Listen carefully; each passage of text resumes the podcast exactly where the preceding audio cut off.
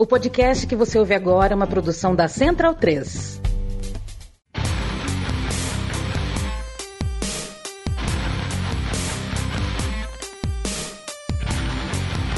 Começa agora o Xadrez Verbal.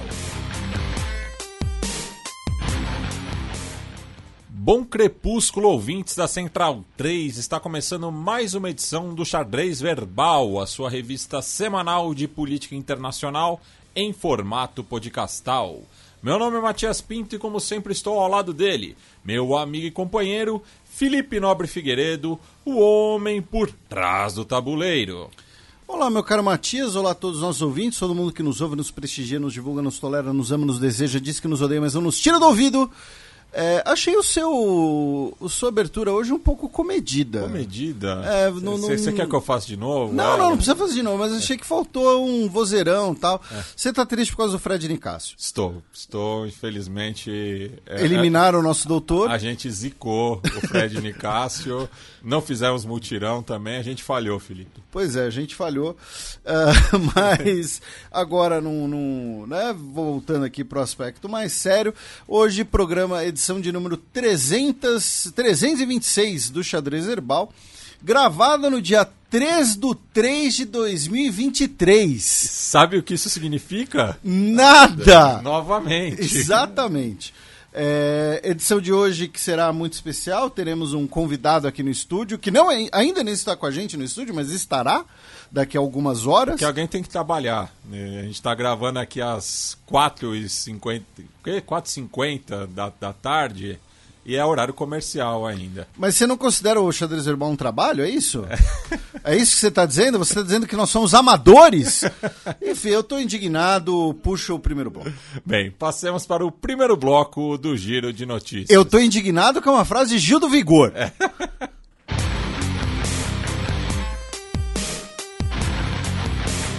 Giro de Notícias.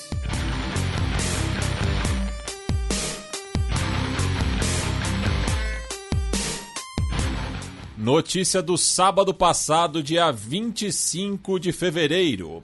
Gloriosa República de Vanuatu aprova leis para cultivo e exportação de cannabis mais um motivo para conhecer a ilha. não, mas cultivo e exportação, não tem ah. nada sobre consumo. Ah. O senhor está querendo aí, é, é, enfim, fazer alegações contra a família tradicional brasileira. É, e, e é, a gente já comentou isso, né? É engraçado que as pessoas devem ouvir, né? Ah, eles fizeram história tal, né? mas né, no, no fundo aqui não, não, acontece nada, tá, gente? É, mas agora falando né, mais sério, uh, Vonatu né, uh, promoveu, é, aprovou via o seu parlamento uh, uma regra né, que vai permitir o cultivo e a exportação de cannabis medicinal e de cânhamo. Tá? Uh, a ideia não é necessariamente a, o cultivo e a exportação por empresas locais, mas também a ideia de permitir que empresas estrangeiras tá, possam atuar no país. Tá? Uh, vai ser uma espécie ali de, de, de cota. Tá? Uh, serão cinco licenças, cada uma válida por 10 anos, duas delas para cannabis medicinal e três delas para a produção de cânhamo.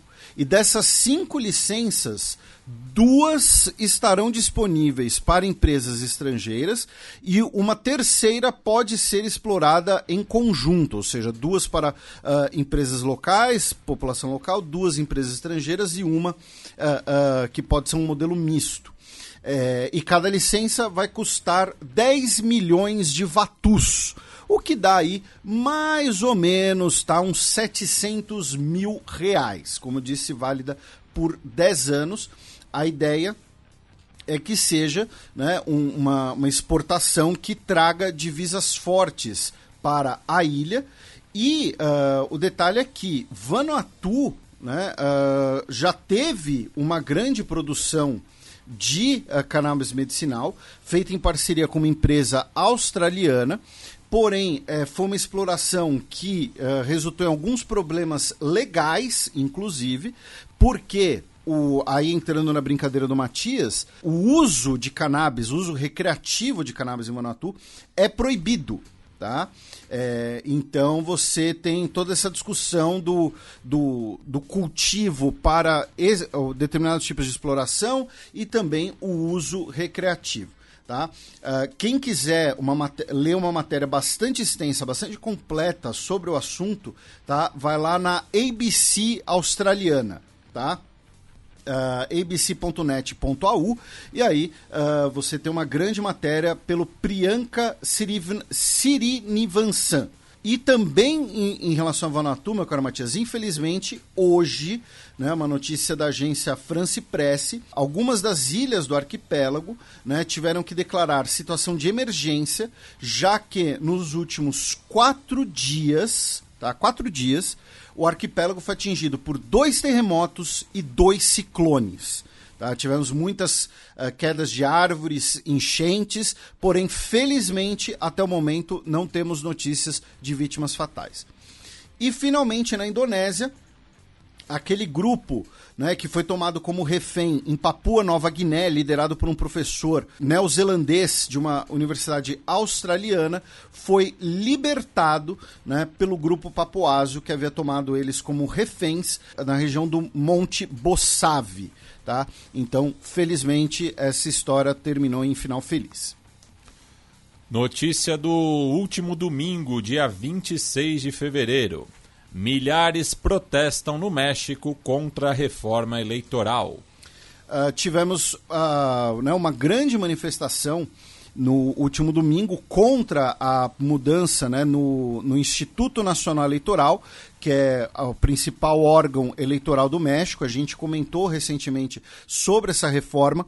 Vamos recapitular brevemente. Né? O, o López Obrador, o presidente do México, afirma que o Instituto tem uma composição ligada às elites políticas mexicanas, que seria necessário ali um processo de arejar a sua composição. Ele propôs isso via referendo, a população rejeitou o referendo, então a proposta foi diluída e aprovada no Congresso, tá? com um pouco menos efeito. Os críticos afirmam que essa mudança, no lugar de é, dinamizar ou democratizar o Instituto, na verdade, vai deixá-lo submetido ao interesse político e, principalmente, a indicações do governo que estiver uh, no poder naquele momento. Tá? Ou seja, podendo afetar eventualmente a lisura das eleições. Segundo o presidente do PAN, o Partido de Ação Nacional, que é o principal partido de direita do México, cerca de 500 mil pessoas participaram das manifestações, especialmente na região da Cidade do México. Tá? Vocês podem ver as fotos com né, milhares de pessoas na, na, nas ruas, especialmente na Praça do Zócalo, né, que é o, é o grande centro da Cidade do México. Esses números, repito, são da oposição, não tem um número que vem das autoridades, tal, né? Tem aquela aquele meme, aquela brincadeira, né, que pelo menos aqui em São Paulo, né, que quando você tem uma demonstra, quando você tem uma uma manifestação, você vai ter a, a, organização dizendo 100, a Folha de São Paulo dizendo 50 e a PM dizendo 10. Né? Então, enfim, a gente não sabe quantas pessoas estavam nas manifestações, porém o fato é que nós tivemos essas grandes manifestações puxadas especialmente pela oposição, porém que, repito, a crítica a essa, a essa mudança vem de dois, do, tem duas origens. A de eventualmente deixar o órgão submetido ao governo de ocasião e o fato de que a reforma foi rejeitada no referendo. Né? Enfim. Também. E o Felipe citou o PAN, cabe lembrar né, que o Partido de Ação Nacional foi aquele que pôs fim à hegemonia do PRI na virada do século com a vitória do Vicente Fox. Isso, Vicente Fox e suas botas de, de, de couro. É.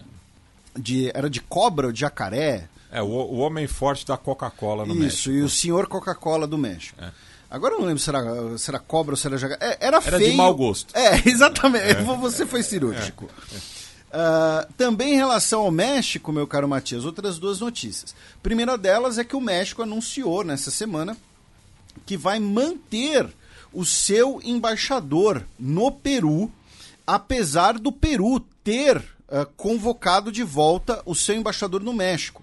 Por quê? Lembrando, o governo Lopes Obrador disse que o Pedro Castilho né, está sendo alvo de uma conspiração, de que ele foi removido do poder ilegalmente e que o novo governo é um governo que governa com as baionetas e com a repressão e que a Dina Bularte é uma uh, marionete de outras forças pro, mais profundas peruanas, tá?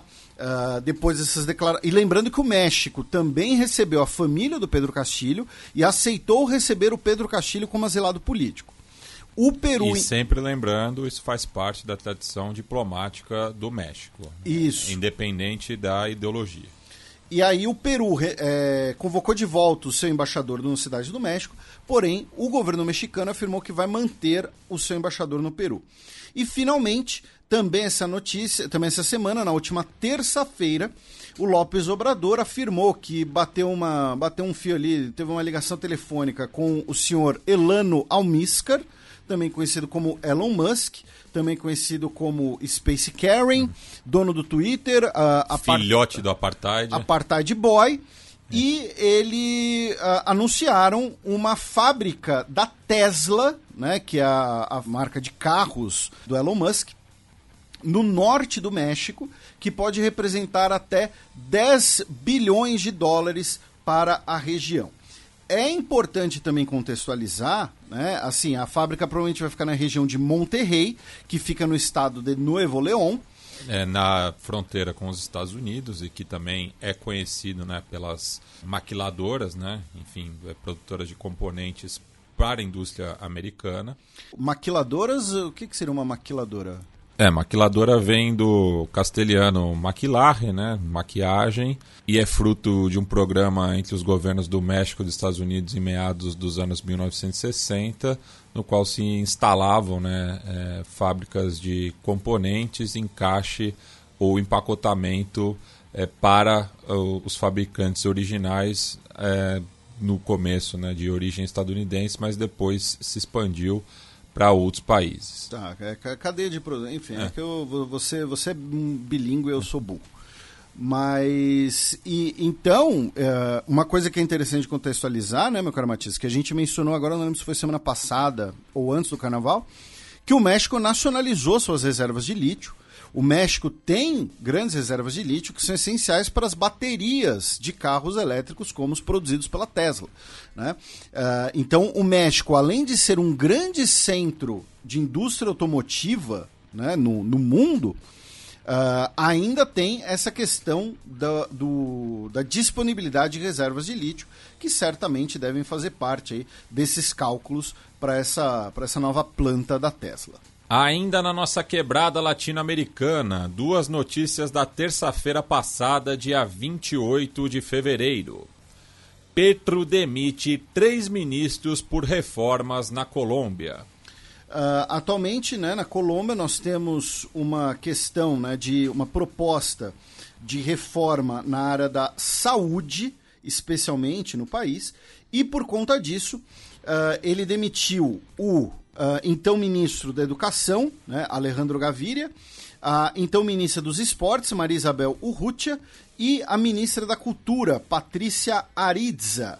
Tá? É, as nomeações uh, dos substitutos né, foram anunciadas de maneira interina essa semana. Tá? E uh, o que acontece? A ministra da Saúde, a Carolina Corcho, ela está, como eu disse, é, é, não sei se a palavra certa seria liderando, coordenando né, um esforço de reforma na saúde do país e colocou uh, a ministra da Saúde em choque com o ministro da Fazenda. Tá?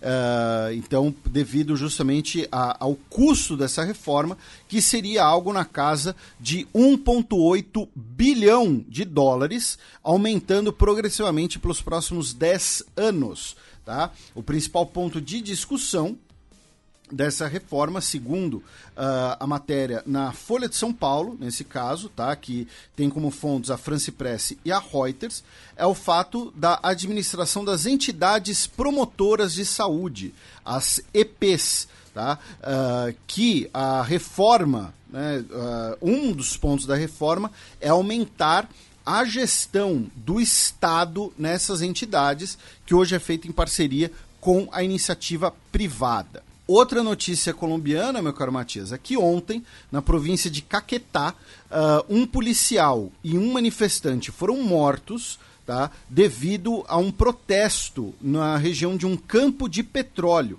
Inclusive, trabalhadores do campo do, desse campo de petróleo foram feitos reféns por moradores de comunidades rurais. Tá? As autoridades afirmam que é possível que dissidentes das Farc estejam envolvidos nesse episódio de violência. E o início uh, do, dos protestos nessa região do campo de petróleo, perto da cidade de São Vicente del, del Cagan, tá? é, parte dessas uh, manifestações uh, ocorreu devido à construção de uma estrada passando por uma zona rural. E uh, vizinho da Colômbia, no Equador, na última quarta-feira, dia 1 uma comissão né, do Legislativo, a Comissão da Verdade, Justiça e Combate à Corrupção, aprovou um relatório que recomenda o impeachment do Guilhermo Lasso por supostos atos de corrupção e atentado à segurança pública. Tá? O documento foi aprovado por seis votos a um. Vamos lembrar, primeiro, em relação à corrupção, nós tivemos uma denúncia de esquema de corrupção envolvendo o cunhado do presidente, o Danilo Carreira, tá? e alguns funcionários do gabinete presidencial. Não temos, pelo menos na, não até o momento, nada envolvendo diretamente o Guilherme Lasso. Sobre a segurança do Estado, né, nós tivemos recentemente, infelizmente, os diversos episódios de violência no Equador, incluindo violência por parte de, de, criminosos, violência por parte de grupos criminosos organizados dentro das prisões, violência por parte das forças do Estado, incluindo aí o uso de situações de emergência em que nós tivemos uh, a suspensão de alguns direitos e o uso das forças de repressão contra manifestantes contra o governo Guilherme Lasso. Então são essas duas acusações. Porém, a base disso tudo, recapitulando para os nossos ouvintes mais antigos e apresentando isso para os nossos ouvintes mais novos, é o fato de que o Guilherme Lasso está completamente isolado no Equador né? Depois, ainda mais depois das oito derrotas nos referendos que ele propôs. Então, uh, se o, essa comissão autorizar o impeachment do Guilherme Lasso, isso for ao voto no plenário, ele dificilmente vai se salvar, porque hoje ele basicamente não tem apoio nenhum no Equador não apenas pelo fato de que a maior parte do parlamento, do, do Congresso, está na mão da, de partidos de esquerda, mas também pelo fato de que os próprios partidos de direita já não apoiam Guilherme Lasso. Né? Uh, inclusive estão agora brigando para ver quem vai ser o líder da direita equatoriana nas próximas eleições. Então a situação do Guilherme Lasso está bem, bem delicada. Brasil e Paraguai pagam última parcela do financiamento da hidrelétrica de Itaipu. Finalmente, né, Itaipu aí depois de 50 anos, né, terminou de pagar, né, o, o financiamento. É... Qual foi a maior loucura que você fez no relacionamento amoroso? Ah, um financiamento de 50 anos para construir uma hidrelétrica. Você está dizendo então que Brasil e Paraguai é um caso de amor? É um caso de amor. É, você vai virar a marqueteira de Itamaraty, hein? Brasil e Paraguai, um caso de amor. É, visite o Paraguai. Uh, mas essa notícia é importante porque, assim, lembrando, isso daqui não é uma notícia, não é exatamente uma notícia porque é algo que já era previsto. E nós estamos batendo nessa tecla aqui no Xadrez Herbal, pelo menos desde 2021. E essa vai ser a grande questão internacional uh, uh, no noticiário brasileiro em 2023. Por quê? Vamos, vamos recapitular brevemente. Né? Em abril de 73, tá, durante as ditaduras militares no Brasil e no Paraguai, os dois governos assinaram o Tratado de Itaipu, que estabeleceu o modelo né, da construção da usina de Itaipu e o modelo de pagamento. Tá? Ela, a, a hidrelétrica, né, ela começou uh, a operar em 84, tá? E o modelo de pagamento era que, ó, é basicamente você tem um grande financiamento, especialmente pelo Brasil, né? O Brasil foi o grande uh, financiador da construção de Itaipu.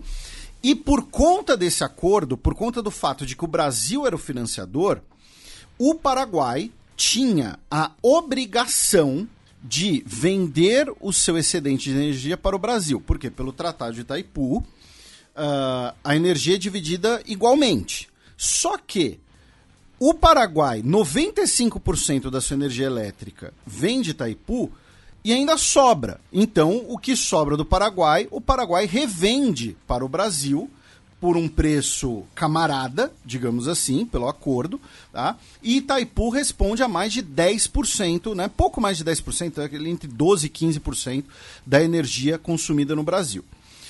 Uh, então, é, é, uma coisa que é importante lembrar também, de contextualizar, porque ah, Itaipu é sempre é, evocada como o grande legado supostamente positivo da ditadura militar. Primeiro, o projeto de Itaipu ele, é, ele é concretizado durante a ditadura, mas ele antecede a ditadura. Tá? O, o, as primeiras negociações entre Brasil e Paraguai foram realizadas com João Goulart como ministro ainda tá? É, já, você já tinha projetos desde a década de 50 de construir uma usina ali, que seria usina, inclusive, uh, na região do, do, da, das Sete Quedas. Né? Seria uma usina diferente. Segundo, você tem toda a discussão, inclusive, né, sobre a, a morte, o assassinato do, do, do, diplomata Jobim, né, que denunciaria os esquemas de corrupção em Itaipu, né, que Itaipu saiu muito mais caro do que o planejado, questões ambientais, questões uh, uh, questões das populações indígenas locais também, mas enfim, isso são outras questões. E, e, esse crime que ocorreu no começo de 1979. Isso, porque ele. Já durante a, a abertura. abertura. Né? Isso.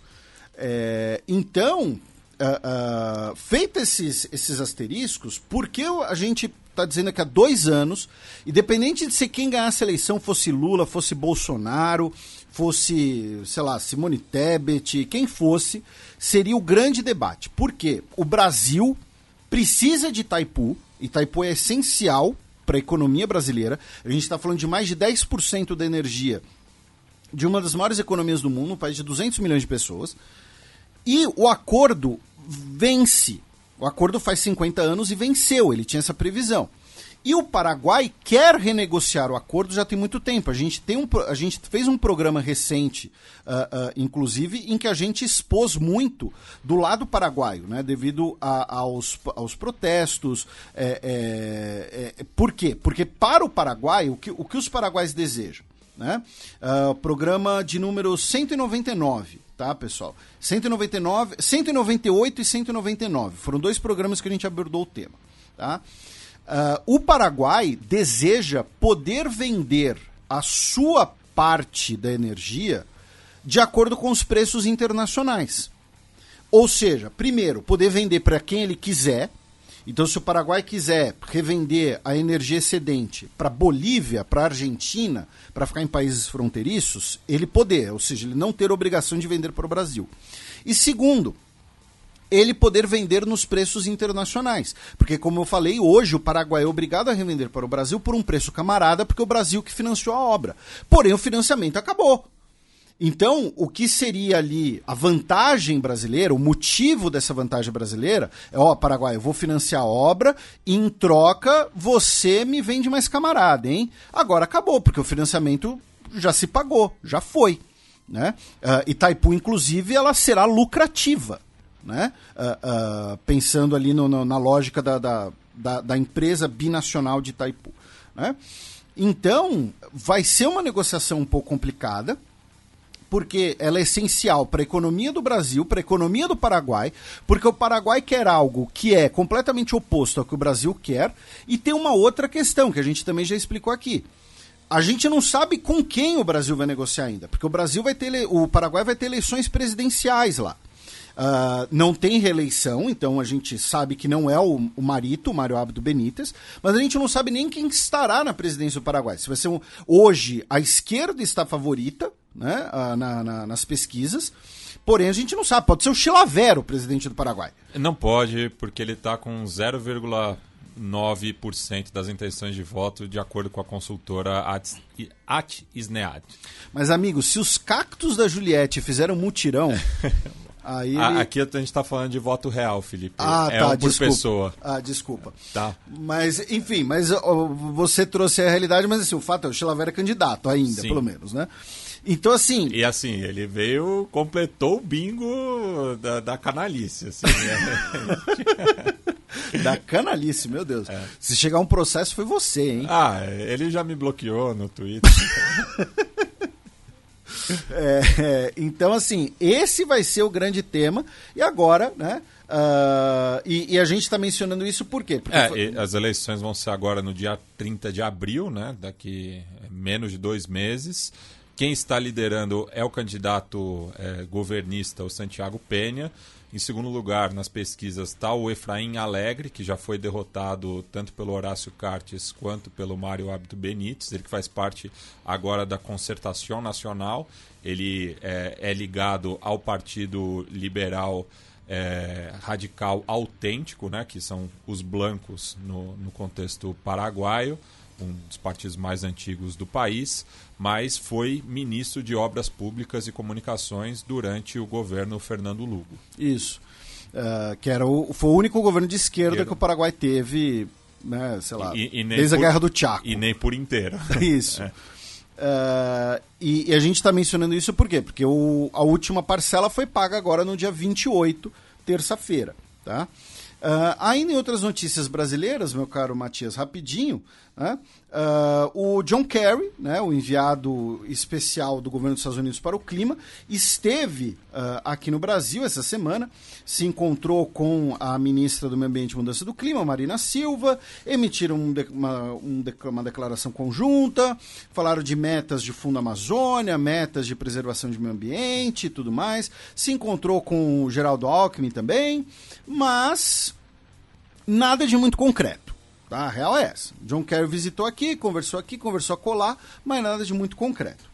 O Brasil né, apresentou a candidatura do professor Fábio Balestro Floriano para fazer parte da Comissão Interamericana de Direitos Humanos para o mandato de 2024 a 2027. Né? Ele que é mestre em Relações Internacionais, além de advogado. A eleição será realizada em junho, né, durante a Assembleia Geral da OEA. E, finalmente, uh, o governo de Israel e uh, o governo dos Estados Unidos e o Ted Cruz, né, o senador uh, caricato dos Estados Unidos, uh, condenaram né, essa semana o fato de que dois navios da marinha iraniana puderam atracar no porto do Rio de Janeiro. Né? A gente comentou dessa, dessa notícia algum tempo atrás, por quê? Porque o Irã originalmente queria que os navios passassem pelo Brasil durante a visita do Lula ao Joe Biden. Né? E uh, o Brasil não autorizou porque considerou aquilo lá um, como uma provocação. Então adiou essa chegada e aí agora uh, o Macron e o Dena, Dena uh, passaram pelo Rio de Janeiro, estão no Rio de Janeiro, onde ficam até amanhã, dia 4 de março. Né? Uh, lembrando que, assim, é, o Brasil não reconhece sanções unilaterais, só reconhece sanções feitas no âmbito da ONU. Então, não existe motivo legal, não existe impedimento legal para esses navios passarem pelo Rio de Janeiro, uh, fazerem ali uma, uma, uma parada, né, por qualquer motivo que seja. É, então, uh, mesmo com esses protestos, os navios puderam operar normalmente. Bem, passemos agora para a coluna aberta, no qual eu e Felipe observaremos o movimento das peças no sempre complicado tabuleiro do Oriente Médio.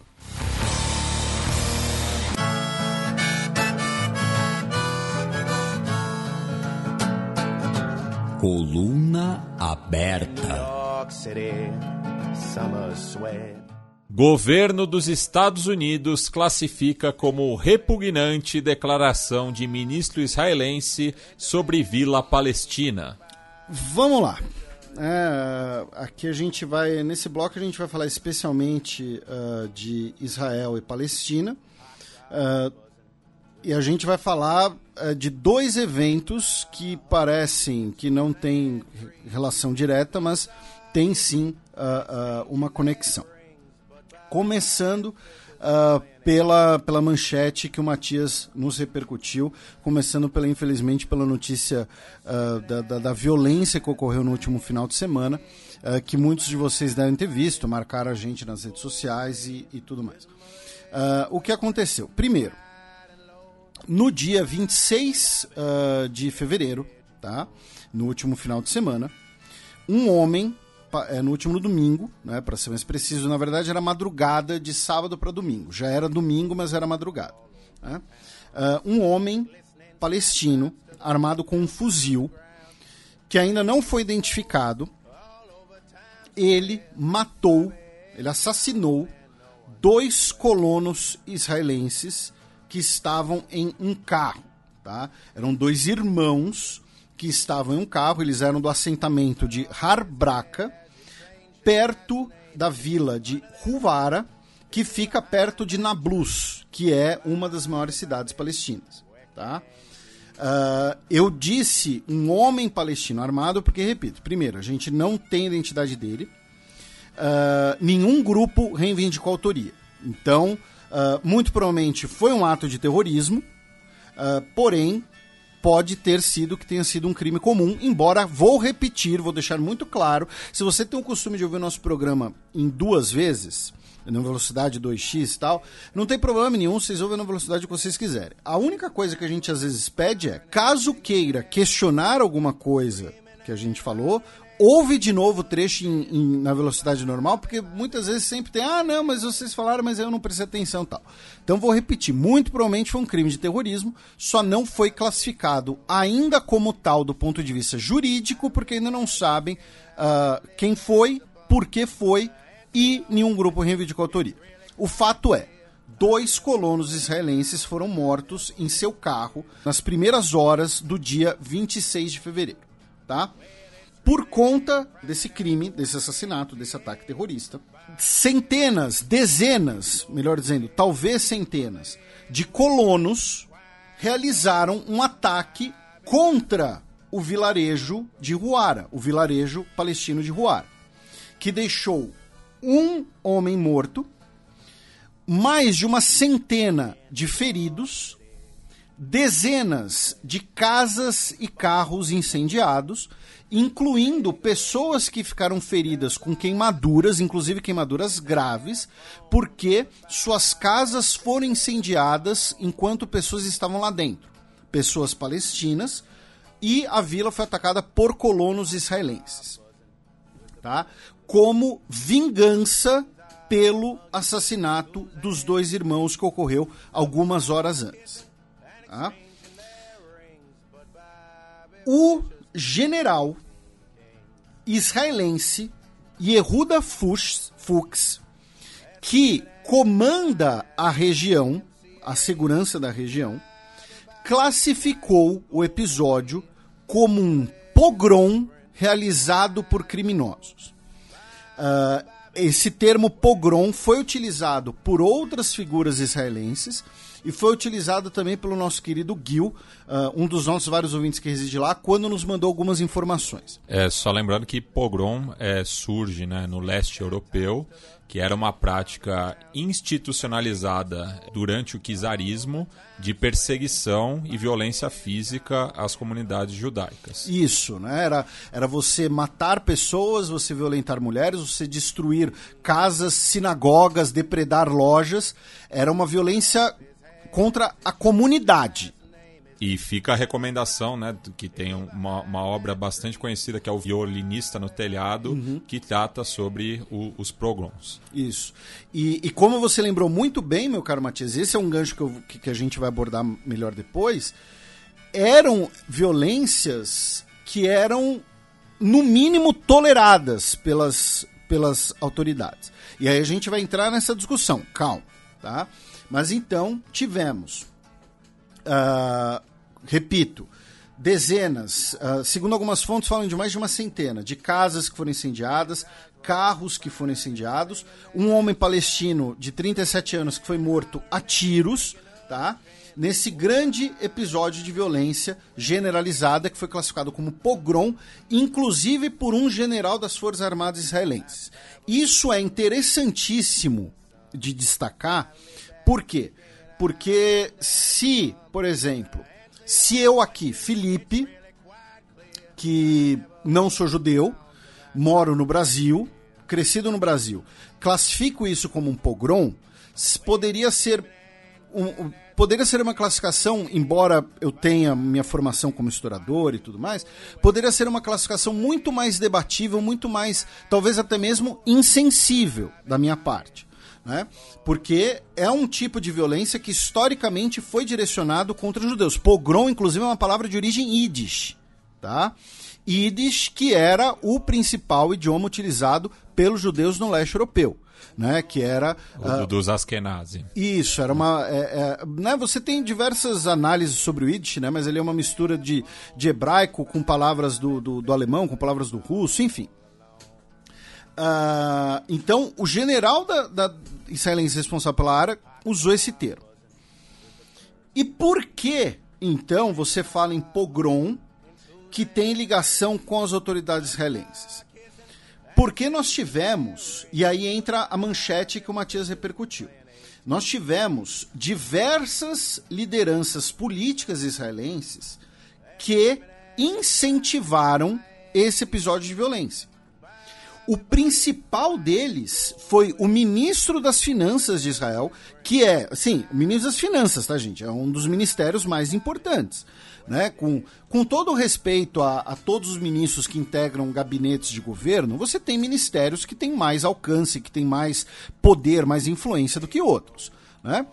Uh, o Bezalel Smotrich, que é do Partido Sionista Religioso, ou seja, é dos partidos ortodoxos pró-Netanyahu, que fazem parte da coalizão Netanyahu, os partidos uh, uh, ortodoxos de direita. É um ministro que já fez diversas declarações, por exemplo, sobre expulsar todos os árabes de Israel. Ele já liderou manifestações contra a parada gay de Tel Aviv.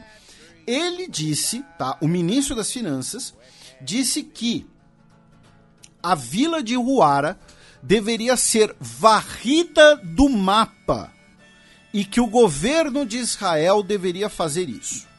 Tá?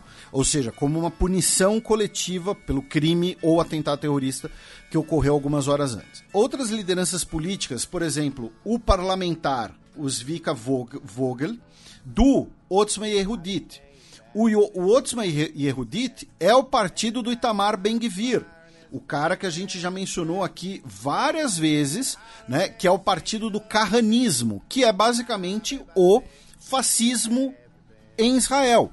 É o partido uh, uh, anti-árabes, é um partido uh, que, defende, que defende o uso da violência contra os árabes. Tá? Ele disse que a violência, nesse caso, era plenamente justificável. Isso para ficar em duas lideranças mais visíveis. Diversas outras lideranças políticas uh, tomaram, deram declarações apoiando esses atos de violência. Tá? Eu digo as mais visíveis porque, repito, um é ministro e o outro é parlamentar, do Parlamento Nacional. Tá? E aí nós temos então três desdobramentos. Tá? O primeiro deles é que o Netanyahu disse que uh, uh, o Netanyahu pediu calma aos colonos, uh, disse que não era justificável tomar a justiça com as próprias mãos, que o presidente de Israel, Isaac Herzog, afirmou que era criminosos agindo violentamente contra inocentes. Então nós tivemos autoridades apoiando os episódios de violência? Sim. Tivemos também autoridades criticando isso? Também.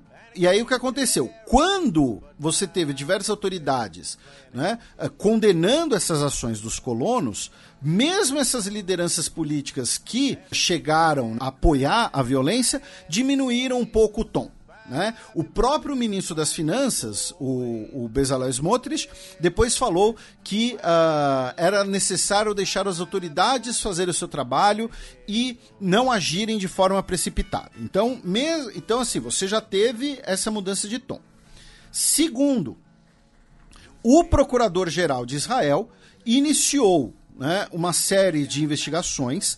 Cinco colonos foram presos tá? Cinco colonos israelenses foram presos pelos episódios de violência e o Zvika Fogel, que eu mencionei, do Otzman Yehudit, foi, uh, vai ser aberto um processo contra ele por uh, incitação ao terrorismo. Provavelmente não vai dar nada, porque ele é um parlamentar. Mas foi para claramente ele marcar uma distância, dar, um sina dar, dar uma ação contra esses políticos que incentivaram. E a terceira questão é que se fala já que é o mais grave episódio de violência comunitária, de violência pelos colonos, pelo menos no século XXI, tá? pelo menos aí nos últimos 22 anos. E aí nós tivemos uma mobilização internacional também. Tá? A Jordânia, né, como uh, país vizinho e país que uh, muitas vezes tem essa função de mediador e é uh, uh, o garantidor, né, o custodiante dos locais sagrados de Jerusalém, uh, realizou uma conversa com lideranças israelenses e lideranças palestinas em Acaba, né, que é o porto no Mar Vermelho, lá na pontinha sul, e falou-se também da possibilidade de congelar-se novos assentamentos na Cisjordânia. Lembrando que esse episódio a gente está falando agora, esse episódio de, de, violência, mas nas últimas semanas, nos últimos meses, nós tivemos diversos episódios. Uh, graves de violência, como por exemplo aquela operação militar israelense que deixou 11 mortos em Nablus. E, porque, e, e aí, antes que alguém fale, não, mas pô, Felipe, toda hora tem isso, toda hora é, é, israelense e palestino se matando, isso não adianta nada, isso não vai levar nada, é, é não, tem, não, tem, não tem solução. Mas essa, esse episódio de Nablus ele acabou sendo bastante grave, porque além uh, uh, de alguns dos mortos terem sido, por exemplo, pessoas idosas, que a gente mencionou, Nablus é uma cidade em que você tem administração e segurança palestinos. As Forças Armadas israelenses não deveriam operar, não podem, né, do ponto de vista legal, operar em Nablus sem uh, autorização dos palestinos. Tá? Uh, então tem também discussões legais sobre isso. Então comentou-se da possibilidade de congelar-se os assentamentos. O Netanyahu, horas depois, negou essa possibilidade. Horas depois desse encontro, foi ridículo, tá? É a única palavra que eu consigo usar. O, o Ministério de Relações Exteriores da Jordânia publicou um comunicado dizendo assim: o governo de Israel, a Autoridade Nacional Palestina confirmam uh, sua boa vontade, seu compromisso e sua prontidão para colaborarem e trabalharem para encerrarem medidas unilaterais para um período de três a seis meses. Isso inclui um compromisso israelense para é, interromper a discussão de quaisquer novas unidades de assentamentos por quatro meses e paralisar a autorização de novos uh, uh, postos por seis meses. E aí, horas depois disso, o Netanyahu tuitou dizendo que não ia ter nenhum congelamento, tá?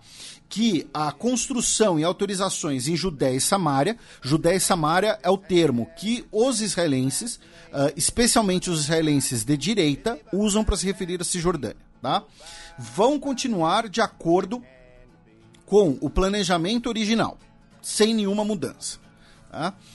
Então, assim, foi um episódio aí o governo dos Estados Unidos, como a manchete, né, que o Matias repercutiu. O Ned Price, que é o porta-voz da Secretaria de Estado, disse que foram declarações repugnantes a do ministro das Finanças e que o governo Netanyahu precisa claramente e publicamente é, repudiar essas declarações por um dos integrantes do seu governo, tá? É, e assim como condenamos a incitação palestina à violência, condenamos essas declarações provocativas. Ou seja, o próprio Ned Price, o governo dos Estados Unidos, que é o maior aliado dos Estados, do, de Israel, né, uh, falou: olha, o, o crime que ocorreu está errado, condenamos a incitação dos palestinos à violência, mas também condenamos essas declarações. Então, isso é interessante contextualizar, por quê? Porque o, o, quando o maior aliado de Israel, quando os Estados Unidos está falando para o ministro das Finanças de Israel que ele fez uma declaração repugnante, é porque, assim, é, é, teve. Vários limites já foram cruzados, porque é, é aquela questão, obviamente, de, de trazer uh, os pontos de partida de cada um. É claro que, pro, uh, pensando, por exemplo, no Mahmoud Abbas, ou pensando num governo que não reconheça Israel, uh, as declarações. Nem precisaria chegar nesse ponto para ser uh, repugnante. Né? Vai falar, por exemplo, da colonização da Cisjordânia, vai falar da ocupação militar, vai falar da, da, das violações de direitos, vai falar de outras diversas outras questões. O ponto aqui é, quando o maior aliado de Israel chega nesse ponto, daí você vê o tamanho da repercussão negativa que foi. E, então, sobre a questão de Ruara, especificamente, né, é isso. Uh, ah, e associações de direitos humanos também pediram que o governo dos Estados Unidos uh, proíba a entrada do ministro aos Estados Unidos, né? o ministro, no caso, o Bezalel. Aí é interessante mencionar uma, uma coisa que é duas questões que parecem uh, completamente desconectadas, mas que não estão, que são os protestos em Israel contra a proposta do Netanyahu de reforma do judiciário israelense. Né? A gente já explicou essa reforma do judiciário aqui. Uh, basicamente, vamos lembrar: o que o governo Netanyahu quer é que uh, o processo de nomeação de juízes seja modificado, fortalecendo o governo, e que a autoridade, a jurisdição da Suprema Corte seja diminuída em temas e também a possibilidade de que decisões da Suprema Corte sobre a constitucionalidade de leis e medidas possam ser revertidas no Knesset, o parlamento uh, israelense, por maioria simples, tá? Isso dará, isso concentrará muito poder nas mãos do governo israelense. E a gente explicou qual, quais são os interesses por trás dessa reforma. Primeiro, o interesse do Netanyahu é salvar a própria pele e manter aí a sua cruzada pessoal contra o judiciário. A plataforma de eleição dele era salvar a própria pele. Ele que é julgado por corrupção e tráfico de influência. O Likud, o partido Netanyahu, está interessado em ter, né, sendo o maior partido do, do parlamento, em ter essa grande autoridade, ter esse grande poder, uh, de eventualmente poder até uh, uh, reverter né, decisões da Suprema Corte, mesmo depois do Netanyahu e principalmente os partidos religiosos, aliados do Netanyahu, são interessados nessa reforma porque vem no judiciário, um judiciário supostamente ativista, né, como o principal bastião do secularismo em Israel. Então, se você diminui as autoridades do judiciário, você consegue reverter diversas medidas seculares em Israel. E os protestos contra essas reformas continuam contra esse, esse projeto de reforma. Né? Continua. A gente, repito, mencionou eles no programa passado também. E nesse último final de semana, nós tivemos o que provavelmente foram os maiores protestos até agora. Tá? Uh, Calcula-se, tá, no dia 25 de fevereiro, que quase 200 mil pessoas se manifestaram por todo o país, com cerca de 100 mil apenas em Tel Aviv e outros grandes protestos em outras cidades como Haifa. Para nós que somos brasileiros, né, ah, 200 mil pessoas é, é o público de uma rodada do Brasileirão. 200 mil pessoas, gente, é praticamente 2% da população de Israel. Tá? É, é, nas ruas ao mesmo tempo. E cada vez mais né, você tem lideranças políticas, figuras de renome se juntando aos protestos e às críticas à reforma. Uh, uma situação que aconteceu essa semana, também interessantíssima de se olhar, por quê? Porque muitas vezes, né, e isso vem especialmente ali de alguns setores, né, algumas, algumas organizações, alguns profissionais aí, da, pessoal que faz rasbará e tudo mais, Uh, e, e, isso não é uma, uh, uh, um abraço para nossos amigos do Torá com Fritas, isso não é uma acusação contra eles, antes que, né, para deixar muito claro, nem o nosso querido Daniel Dueck, mas é, muitas vezes se, é, é um dos escudos, muitas vezes simplórios, quando se faz qualquer crítica ao governo de Israel, veja que eu disse governo, é a ideia, é o escudo do antissemitismo. Né? Então, por exemplo, tanto eu quanto o Matias já fomos acusados nas redes sociais mais de uma vez de antissemitas por fazer críticas ao governo de Israel, especialmente ao governo Netanyahu. E o mais bizarro ainda é quando são críticas feitas à questão palestina. Porque daí você rola um apagamento dos palestinos que também são semitas. Isso. É. É, é, aí daí entra uma discussão sobre o que é ser semita. É. Né?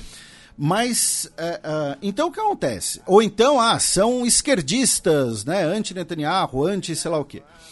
Essa semana foi publicado um artigo de opinião na imprensa israelense contra o projeto Netanyahu, dizendo que ele é uma, uma, um desastre, uma ameaça à democracia e que Israel precisa ser paralisado em protesto, convocando greves gerais. O autor desse artigo é o Yuval Diskin, que é o ex-chefe do Shin Bet, que é o serviço de inteligência interno de Israel.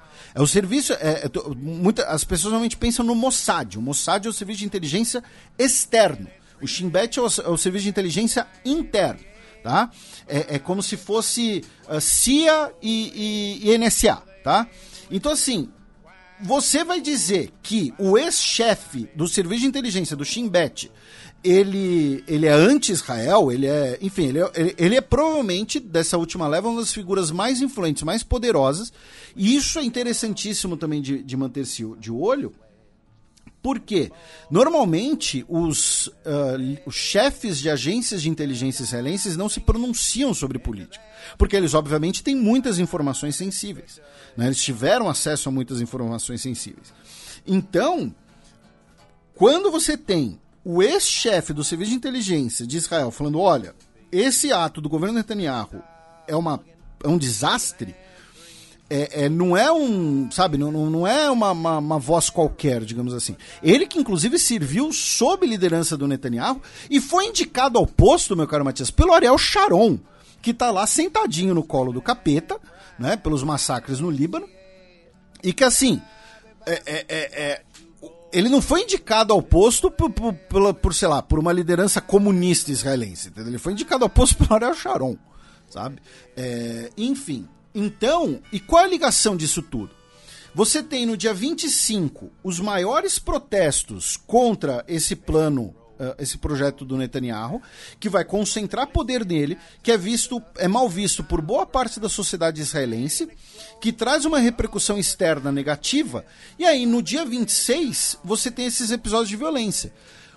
Não à toa que os políticos governistas pularam em cima dos episódios de violência do dia 26. Foi para buscar uma cortina de fumaça. Foi para falar: olha, não, esquece os protestos, olha o que está acontecendo lá em Ruara, olha o que está acontecendo lá. É isso aí, tem que é, é, varrer do mapa a Vila Palestina, né, nas palavras do, do ministro israelense.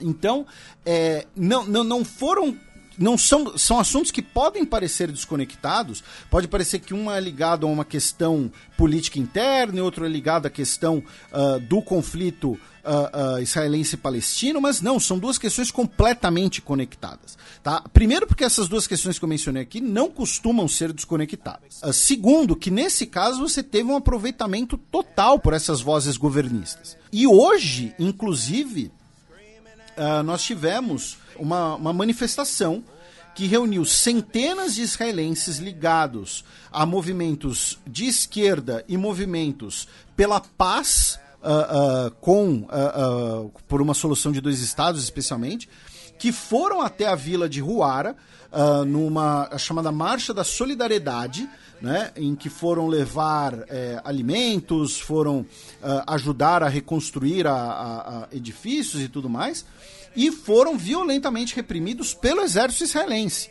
Tá? Inclusive tem um vídeo do ex-parlamentar Avraham Burg, que foi é, speaker, né, foi chefe da casa do Knesset, sendo agredido tá, por soldados israelenses.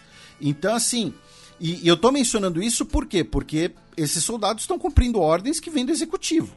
Ou seja, esses dois caldeirões que parecem desconectados não são desconectados e um retroalimenta o outro. Até porque o próprio governo Netanyahu vai fazer isso. O governo Netanyahu e os seus aliados vão fazer isso, vão se aproveitar dessa situação, tá? E antes da gente sair até de, de Israel, assim, só para constar, para quem se interessa, enfim, é, no, pela série, no caso, né, que eu vou mencionar. Mas no programa passado, a gente mencionou, e a gente acabou de mencionar também, né, que questões seculares muitas vezes são ligadas a decisões da Suprema Corte, e por isso os partidos religiosos apoiam essa reforma.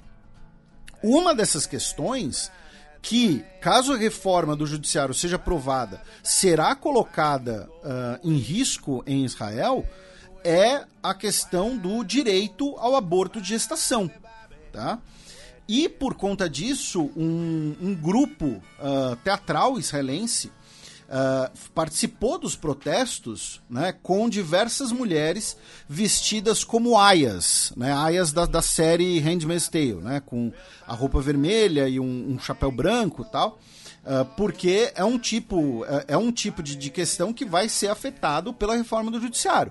Quem, quem fica achando, quem fica comprando o discursinho que tem aí ainda muita, muita emissora de TV, muito, muito comentarista político brasileiro, né? Uh, do ah, não, porque é, um, é uma medida contra o ativismo judiciário, é contra o Xandão de Israel, alguma coisa assim. Não, no, no primeiro você está sendo enganado.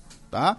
Segundo, é um buraco muito mais embaixo porque afeta justamente o secularismo da sociedade israelense, porque é um secularismo judiciário. Jurídico, melhor dizendo. Tá?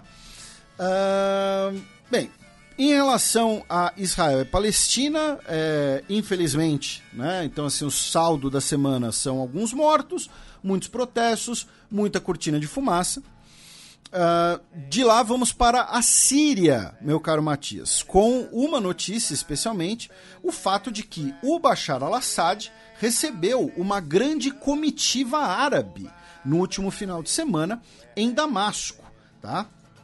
Uh, ele recebeu os chefes dos parlamentos do Iraque, Jordânia, Líbia, Egito, diplomatas do Oman e do Líbano e também o ministro de Relações Exteriores do Egito, que visitou a Síria pela primeira vez em uma década. Tá? Da Síria, o, uh, o Sameh Shukri, né, que é o ministro de Relações Exteriores do Egito, também foi para a Turquia. Né? E isso é uh, mais, um, uh, mais um exemplo, mais um capítulo desse processo que a gente comentou já tem algumas semanas, como, né, infeliz, eh, infelizmente, tivemos aquele grande terremoto que deixou dezenas de milhares de mortos na Turquia e na Síria, e uma das possíveis consequências desse terremoto era a normalização das relações do governo Assad com outros governos árabes, né? Uh, pelo fato da, da, necessidade de receber ajuda humanitária e também pelo fato de que né, o, o, o governo Assad já se concretizou há alguns anos né, como o vencedor da guerra civil na Síria, embora ainda não oficializado. Uh, da Síria, meu caro Matias, nós vamos para a Turquia, onde o presidente Recep Erdogan, ou Erdogan, né, anunciou nessa última quarta-feira, dia 1 de março, que as eleições turcas serão realizadas no dia previsto, no dia 14 de maio. Né? Uh, essa declaração foi feita devido à possibilidade né, que, que existia uh, da eleição ser eventualmente adiada por conta dos terremotos. Né? Uh, e uma notícia mais interessante ainda né, é que o pleito originalmente era para ser para o dia 18 de junho. E o governo Erdogan né, decidiu antecipar o pleito um dos motivos de antecipar o pleito é para tentar uh, impedir ali que a Aliança Nacional, né, que é a grande, o, a grande frente ampla anti-Erdogan, consiga se articular, tenha mais tempo para se articular. Né? E o que está acontecendo é que ele, de certo modo, conseguiu isso. Por quê? A oposição unida anunciou a candidatura do Kemal Kiliktaroglu, que é o líder né, do Partido Popular Republicano. Porém, a Meral Aksener, que é líder do Partido Nacionalista, uh, afirmou que não reconhece essa candidatura e vai retirar, pode retirar, melhor dizendo, o Partido Nacionalista dessa coalizão, afirmando que essa candidatura não uh, representa a vontade nacional. Porque, assim, vamos lembrar, o Erdogan é um cara que é basicamente o autocrata da Turquia, né? A Turquia tem passado por uma deterioração democrática gravíssima desde 2016. Tivemos a prisão de dezenas de milhares de opositores, de figuras do judiciário, de militares, de professores universitários, fechamento de veículos de imprensa, prisão de jornalista, perseguição de opositores no exterior. Então, assim, ele tem uma concentração de poder muito grande em suas mãos. Então, a oposição sabe que precisa né, se articular e criar uma grande coalizão para ter alguma chance. Os dois principais candidatos eram o que lidera Soglu, que é o líder da oposição, e o prefeito de Istambul. Né? Uh, o, prefeito de Istambul, o prefeito de Istambul, no caso, que é de esquerda, né, de centro-esquerda. O prefeito de Istambul, o Imamoglu, ele rejeitou a candidatura, pelo menos nesse momento, até porque eu acho que ele prefere continuar né, como prefeito de Istambul uh, uh, ganhando visibilidade no cargo e ganhando notoriedade, mas é necessário uma, né, uh, uma candidatura unificada, uma candidatura forte contra é, o Erdogan. Então, vamos ver como é que vai ser, se vão conseguir articular direito essa candidatura ou não, mas já temos um racha nessa grande frente única. E uma ainda sobre o, o terremoto, um cachorrinho, o Alex, um cachorro da raça Husky, foi resgatado em Hatay depois de 23 dias sob escombros, tá? Uh, então, né, uma, uma notícia aí, não, é uma notícia aí para dar um quentinho no coração. Inclusive, muitos dos ouvintes marcaram a gente na notícia de que os cachorros que participaram das operações de busca e salvamento voltaram para suas casas em assentos de primeira classe é, aviões. E também em relação ao terremoto, o futebol voltou à Turquia no último final de semana, a nível local, né? A gente já tinha repercutido é, o, o caso do Bursaspor, que tinha jogado pela Conference League, que é uma competição continental. E no domingo passado, o Besiktas recebeu o Antalya Sport é, em Istambul e quando o relógio marcou 4, minu 4 minutos e 17 segundos, é, fazendo referência ao horário do sismo no dia 6 de fevereiro, né, que era, foi às 4 da manhã e 17 minutos, é, a torcida local lançou bichos de pelúcia para serem é, recolhidos e entregues a crianças que foram afetadas pelo terremoto. Da Turquia, meu caro Matias, nós vamos para o Irã com três últimas notícias uh, né, nesse bloco. Uma delas é que, segundo o vice-ministro da Saúde do Irã, uh, no último domingo, uh, dia 26, centenas de meninas estudantes de escolas femininas foram intoxicadas e envenenadas, apresentando sinais de intoxicação respiratória. Tá? Uh, segundo o governo, seria uma ação dos inimigos do Irã para é, é, afetar a imagem do país. Uh, já segundo os grupos de oposição, na verdade seria um ato do governo iraniano né, para forçar um fechamento das escolas femininas, né, por conta dos protestos que uh, começaram no final do ano passado, né, que estão muito ligados uh, à questão do, uh, das mulheres né, no Irã. Lembrando que começou devido à morte da Masha sob custódia da Polícia de Costumes. Né? Uh, também em relação ao Irã, um relatório da Agência Internacional de Energia Atômica afirmou que encontrou partículas de urânio enriquecido a 83,7% em uma das instalações nucleares do Irã. Uh, lembrando que a partir de 90% né, você tem um enriquecimento para o uso uh, bélico, né, para o uso bélico não, né, para o uso de armamentos nucleares. Uh, e então, ou seja, seria um índice muito próximo disso. Né? Segundo o Irã, pode ter sido causada por flutuações não intencionais devido a processo de trocas de cilindros de alimentação. E finalmente, a Marinha do Reino Unido interceptou um carregamento de armas né, iranianas que tinha destino aos rebeldes Houthis no Iêmen. Tá? Uh, e essa notícia, assim, essa notícia ocorre praticamente toda semana e, e, tudo mais. A gente já repercutiu aqui várias vezes algumas dessas. Mas é interessante mencionar uma coisa, que aí dialoga inclusive com o Matt, né? Que é o fato de que muito armamento de origem iraniana está sendo utilizado pelas forças ucranianas na guerra. Aí alguns dos nossos ouvintes podem falar, ah, mas peraí, como assim? O Irã é aliado da Rússia, o Irã está vendendo arma para os ucranianos? Não, muito provavelmente o que está acontecendo é, uh, os países ocidentais estão apreendendo armas iranianas na região do Golfo Pérsico, em direção ao Iêmen, e estão repassando esses armamentos para os ucranianos utilizarem contra a Rússia na Ucrânia. Tá? Uh, Porque também no contexto iemenita, o, o Irã é, e a Arábia Saudita estão em lados opostos. Isso. É, e então assim, e, e, hoje você tem né, uma escassez global de munição quase.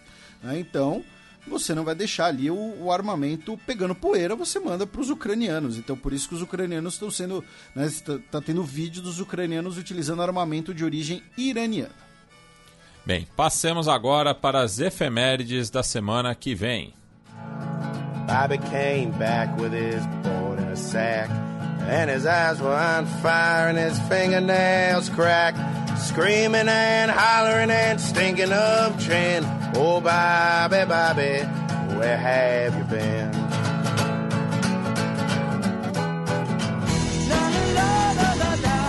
A semana na história.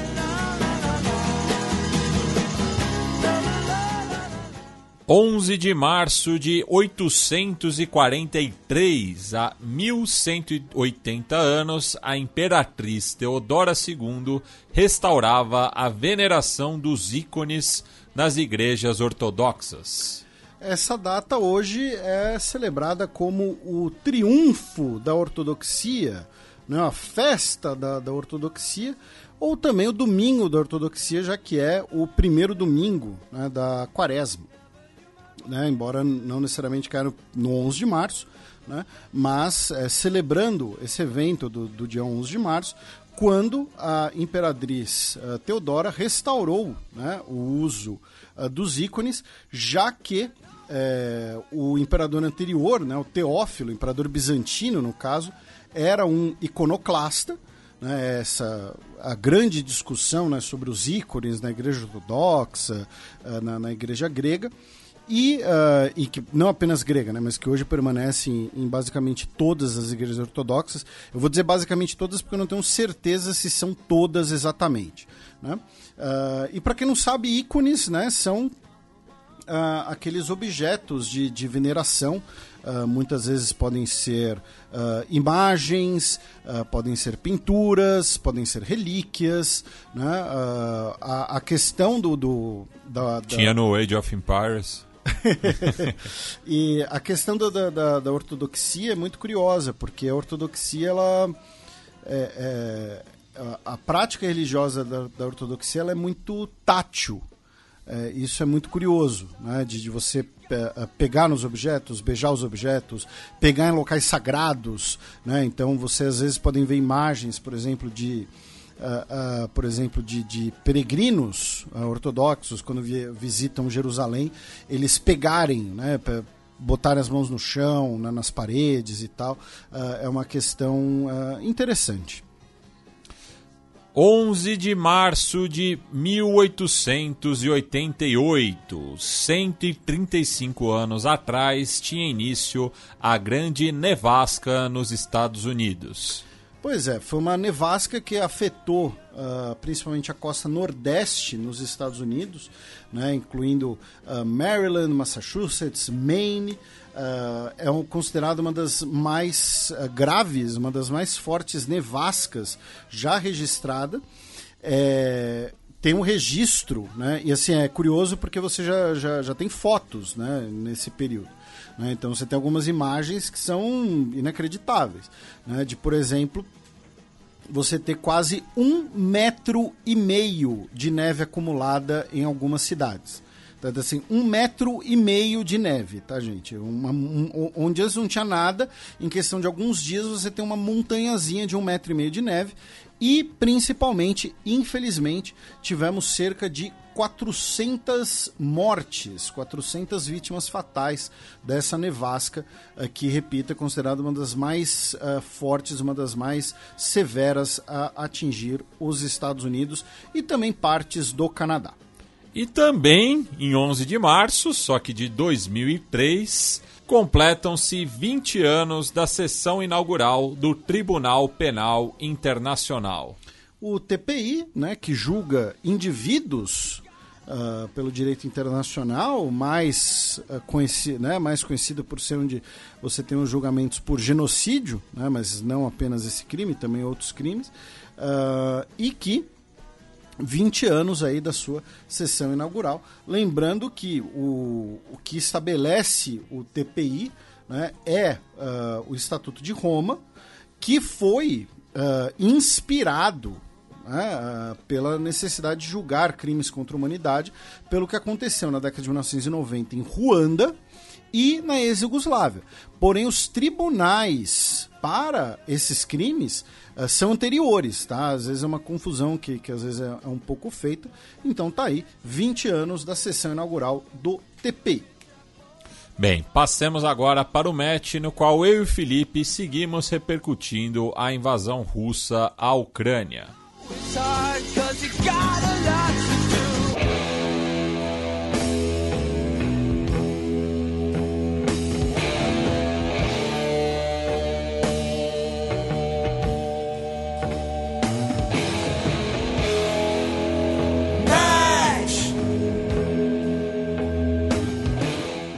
Reunião do G20 termina sem consenso sobre guerra na Ucrânia. Essa semana tivemos a reunião de ministros de relações exteriores do G20, né, eh, na Índia, que vai sediar a cúpula né, do G20 esse ano, a cúpula com os chefes de Estado e de governo.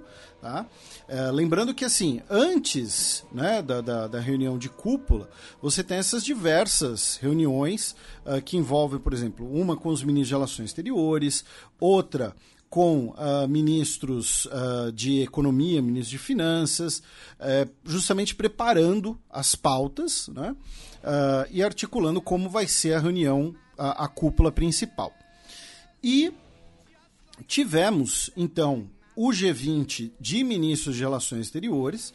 A gente não costuma, né, aqui no programa, abordar muito esse tipo de, de reunião, porque, justamente, como eu falei, costuma ser apenas um preparativo para a reunião principal.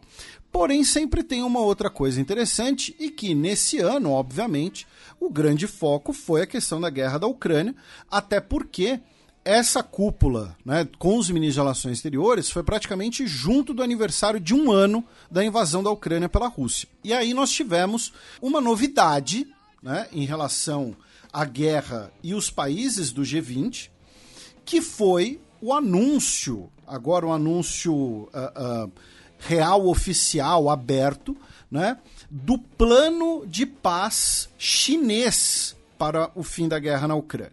Tá? Uh, junto com isso, tivemos encontros entre os ministros de Relações Exteriores de Rússia e Estados Unidos, o Sergei Lavrov e o Anthony Blinken, né, se encontrando uh, presencialmente né, uh, pela primeira vez em alguns meses. Também tivemos o governo indiano, né, que é o governo anfitrião do G20 esse ano, também buscando ali essa posição de ser um mediador, um, um, um fomentador do diálogo. Lembrando que a Índia né, é um país uh, neutro na guerra. O ministro de Relações Exteriores da Índia, inclusive, já foi bem, bem franco, dizendo: olha, a guerra na Ucrânia é um problema, é uma tragédia, mas assim, não é porque é uma guerra que está acontecendo na Europa que ela se torna um problema mundial. Né? O Matias concordou com a cabeça, mas a gente já comentou aqui muitas vezes. Por exemplo, a Índia continua comprando muito petróleo da Rússia. Enfim, a Índia também tem, tem interesses ligados na né, questões de fertilizantes, da indústria agrícola.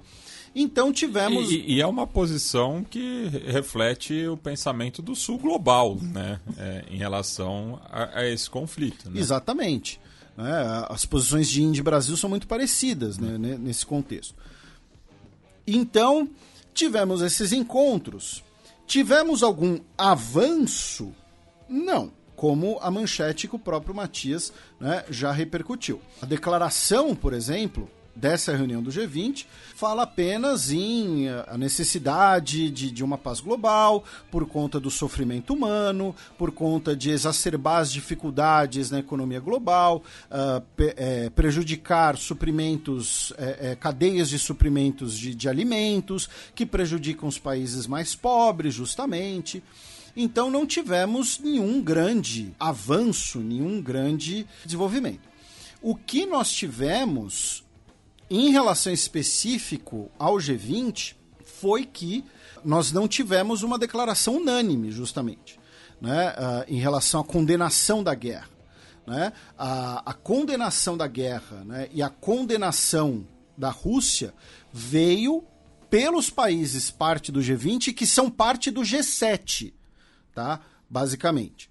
Uh, o G20 inclui a própria Rússia, inclui a China, inclui a Índia, né? esses países que não fazem parte do G7. Eu mencionei que talvez a grande novidade tenha sido o anúncio né, uh, do plano chinês. Né? Vocês podem ler na íntegra, em inglês, para quem se interessar, tá? Tá lá no site do Ministério das Relações Exteriores da China. Se vocês digitarem, por exemplo, no Google assim, China Peace Plan, vai ser um dos primeiros resultados, tá? Então vamos lá, são 12 pontos. Eu vou apenas citar os pontos aqui, não, não vou ler entrar em detalhes. Respeitar a soberania de todos os países, abandono da mentalidade de Guerra Fria. E aí, assim, lembrando que tudo, tudo no, no, linguajar diplomático sempre tem um asterisco, sempre tem uma questão. Então, assim, respeitar a soberania de todos os países. A China, ela tá falando da Ucrânia? Tá. Também tá falando do quê? Da questão de Taiwan. Segundo, abandonar mentalidade de Guerra Fria. Ela está falando do quê? Está criticando o avanço da OTAN, está criticando o que ela vê como a política agressiva dos Estados Unidos em relação à própria China. Terceiro ponto, fim das hostilidades. Quarto ponto, retomada de conversas de paz uh, diretas entre né, Rússia e China e uh, dizendo que a China pode ter um papel construtivo nesse quesito. Cinco, solucionar a crise humanitária com a proposta de corredores tá, de evacuação e de deslocamento de civis e de refugiados.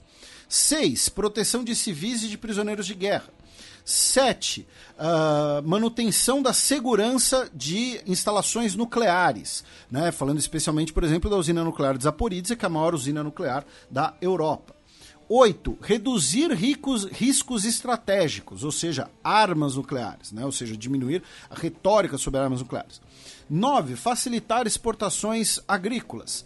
10. Fim de sanções unilaterais. Ou seja, né, então, retorno dos civis, respeito à, à jurisdição, respeito à soberania, mas também o fim de sanções unilaterais. Ah, mas Felipe, o que, que, são sanções unilaterais? A China, assim como a Índia e como o Brasil, define como sanções unilaterais quaisquer sanções que não foram aprovadas no Conselho de Segurança da ONU. Ou seja, as sanções dos Estados Unidos e da União Europeia contra a Rússia, por exemplo. Décimo primeiro ponto, manter cadeias de suprimento e cadeias uh, de produção industrial uh, estáveis. E décimo segundo ponto, promover a reconstrução pós-conflito. E aqui é interessante que quando fala em reconstrução, não é apenas uma reconstrução física, literal, do prédio destruído, da ponte destruída. Mas o próprio ministro de Relações Exteriores chinês também falou de reconstrução de relações em outras zonas de conflito, ou seja, ele está se referindo também, por exemplo, à questão da Transnistria, em Moldova. Tá? Então, temos essa proposta chinesa. O governo ucraniano, do Zelensky, disse que vê com bons olhos a intenção chinesa de participar dessa mediação e que viu pontos interessantes tá, nessa proposta chinesa. Por outro lado, tá, o governo dos Estados Unidos disse que a China não é um ator neutro e que não pode ter essa função de mediadora. Tá? Então, o, o governo dos Estados Unidos, que hoje é o principal aliado do governo Zelensky, é o principal fornecedor de ajuda militar, uh, falou: olha, a China não é um mediador neutro. O governo dos Estados Unidos não vai considerar o plano chinês, tá? E aí entra né, a discussão, que é como chegar a uma paz na Ucrânia. É uma, a, a paz pode ser negociada apenas entre Rússia e Ucrânia. Uh, você precisa de um mediador. Por exemplo, o, algumas autoridades russas falam que não precisa de mediador. Por que algumas autoridades russas falam isso? Porque, na verdade, a ideia é de que russos e ucranianos podem, entre aspas, se resolver porque eles seriam o mesmo povo, nessa visão deles. Né? Uh, então, você precisaria de um mediador? Quem poderia ser o mediador? E aí, outra questão né, é sobre quem vai ser o garantidor desse acordo. Porque, por exemplo, o Brasil. O Brasil pode mediar um acordo entre Ucrânia e Rússia? É, pode. É, uma, é um teste de ensaios, pode ser que saia alguma coisa, pode. Agora, o Brasil pode ser o garantidor de um acordo entre Rússia e Ucrânia? Não, o Brasil não tem como fazer isso. Né? O Brasil é um país que não tem o potencial militar para isso, que não tem o potencial uh, geográfico para isso, não é um país da região. Então, assim, em outras situações, como por exemplo nos acordos de Minsk, nas conversas da Normandia, né, os garantidores sempre eram o quê? uma potência europeia, Estados Unidos, China, um cenário parecido com o acordo nuclear com o Irã. Né? Você pode até ter um país do chamado Sul Global, como Brasil, Índia, como articulador. Você pode ter um, um país completamente neutro, uh, sei lá, Costa Rica, sabe? Um país que não tem nem forças armadas. Costa Rica pode ser um mediador de conversas de paz. Agora, garantidor é outra questão. Então, é, é, isso também deixa o cenário um pouco mais longe, porque hoje, né, uh, aí a gente vai entrar numa discussão sobre a própria postura, né, uh, a crítica que alguns países fazem à postura dos Estados Unidos, que é o governo dos Estados Unidos, relembrando pela duzentésima vez, a Ucrânia foi invadida pela Rússia. Tá? nós temos claramente uma situação em que nós temos um país agressor e um país agredido.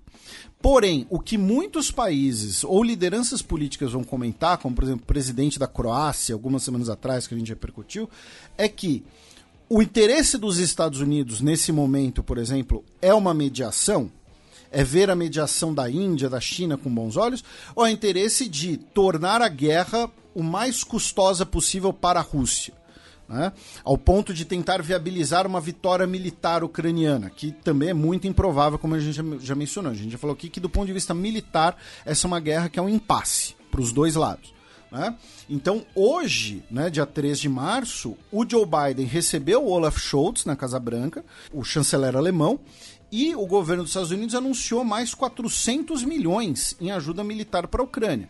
E pela primeira vez, essa ajuda militar vai incluir veículos pontes. Pontes de assalto, que são dobráveis, são desmontáveis, digamos assim, em que um veículo pode colocar essa ponte para facilitar o transporte de outros veículos, inclusive a passagem de carros blindados, como tanques, né, uh, num, num teatro de guerra. Então, toda essa discussão sobre mediação, sobre garantir um acordo de paz, no fim das contas gira em torno de a Rússia quer negociar, o governo dos Estados Unidos quer negociar, sob quais bases serão essa, será essa negociação? Né? Uh, e veja que eu nem mencionei especificamente a Ucrânia, porque a Ucrânia é claro que quer o fim da guerra. Né? Novamente, a Ucrânia é o país invadido, a Ucrânia é o país que está sendo tendo sua infraestrutura destruída. Então, assim, que a Ucrânia deseja a paz, não há dúvidas. É por isso que eu estou. Por isso que eu nem considerei. Né? Uh, a questão é que também a paz, a, a, Ucrânia é capaz em que pontos? Aqueles pontos que o Zelensky já mencionou, incluindo, por exemplo, o, o processo né, por crimes contra lideranças russas, uma paz em que tenha ou não uma concessão de território, por exemplo, é possível para o governo ucraniano? Né?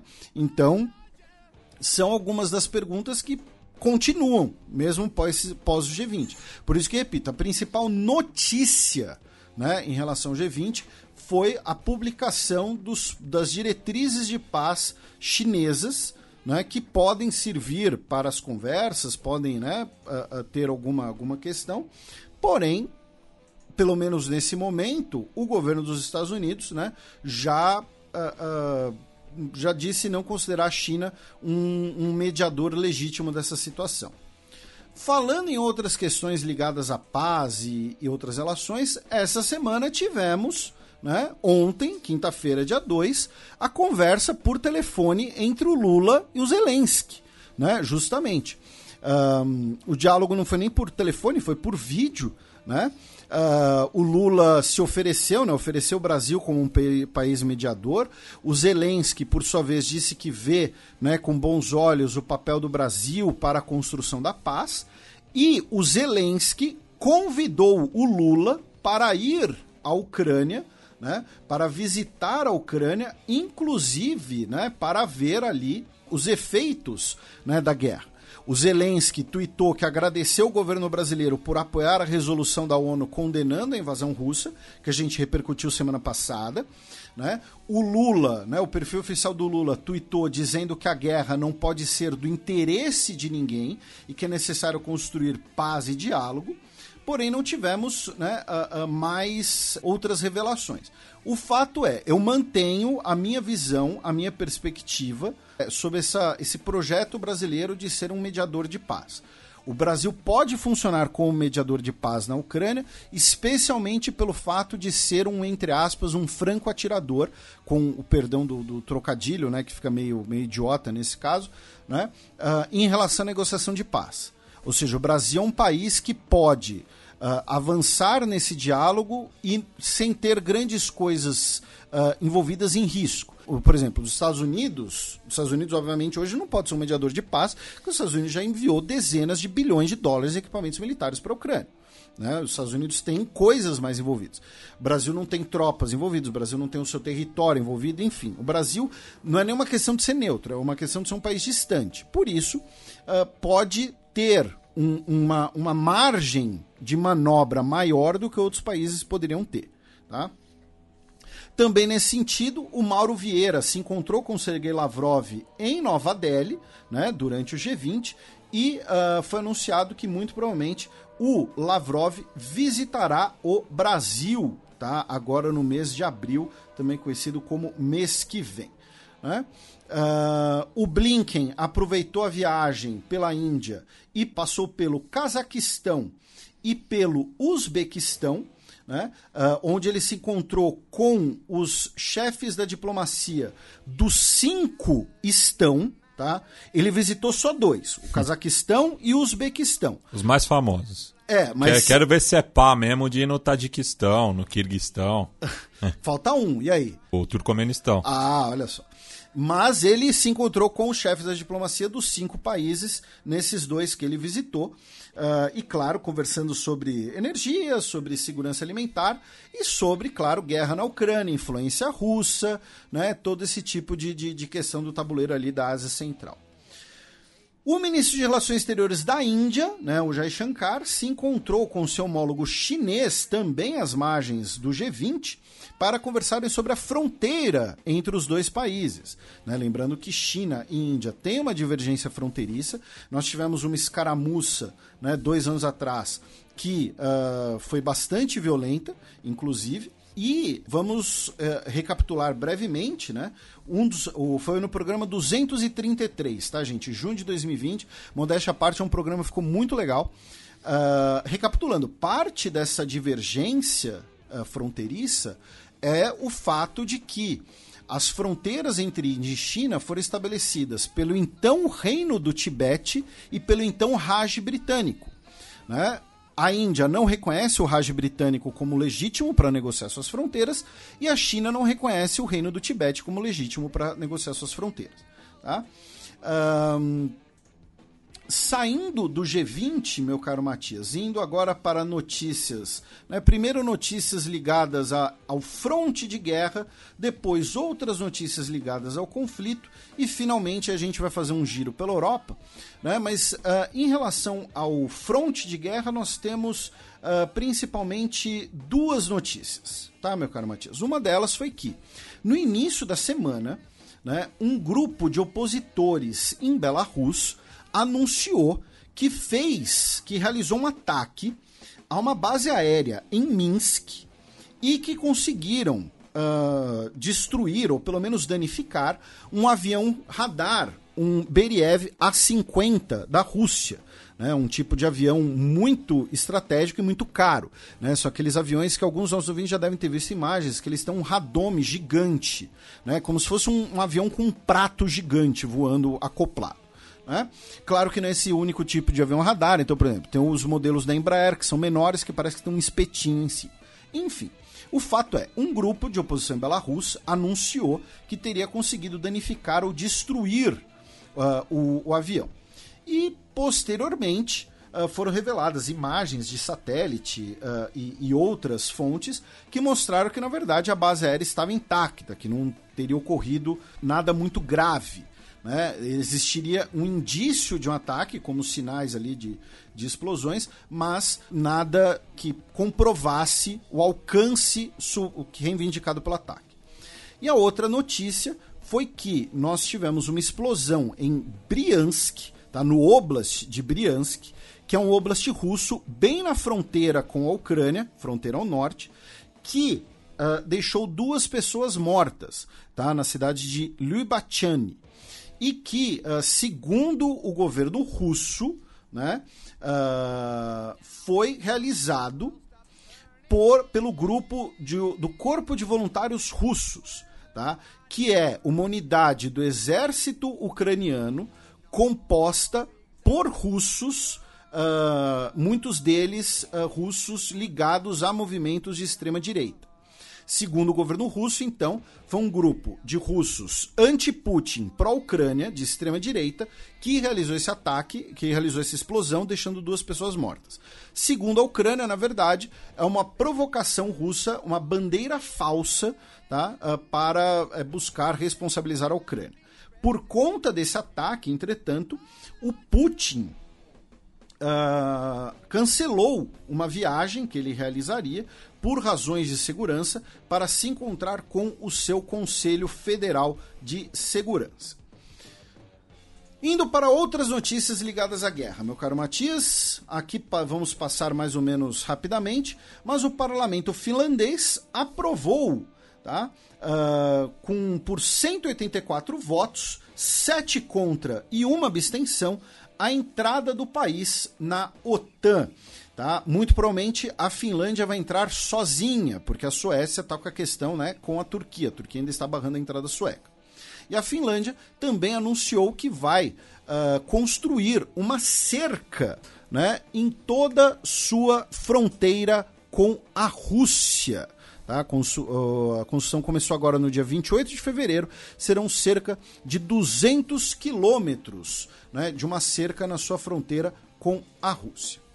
Na Polônia, a empresa uh, Orlen, né, a PKN Orlen, que é uh, provavelmente a principal empresa de refino de petróleo na, na Polônia, uma empresa que uh, ela era estatal né, do, no período uh, socialista e até, e até hoje tem o Estado como um dos seus principais, o seu principal acionista. A Orlen anunciou que os russos suspenderam o fornecimento de petróleo pelo oleoduto de Druzhba, né, que é o oleoduto mais ao norte. Tá? Uh, o oleoduto, inclusive, estava isento de sanções europeias por ser estratégico para a Polônia e muito provavelmente foi uma represália pelo fato da Polônia ter enviado os tanques, né, os carros de combate Leopard 2 para a Ucrânia a Dinamarca oficializou o cancelamento daquele feriado luterano que existia desde 1686, né? o Grande Dia de Oração. Né? A partir de 2024, ele não será mais feriado, será um dia útil. A gente já comentou sobre esse assunto aqui no programa, tivemos diversos protestos na Dinamarca.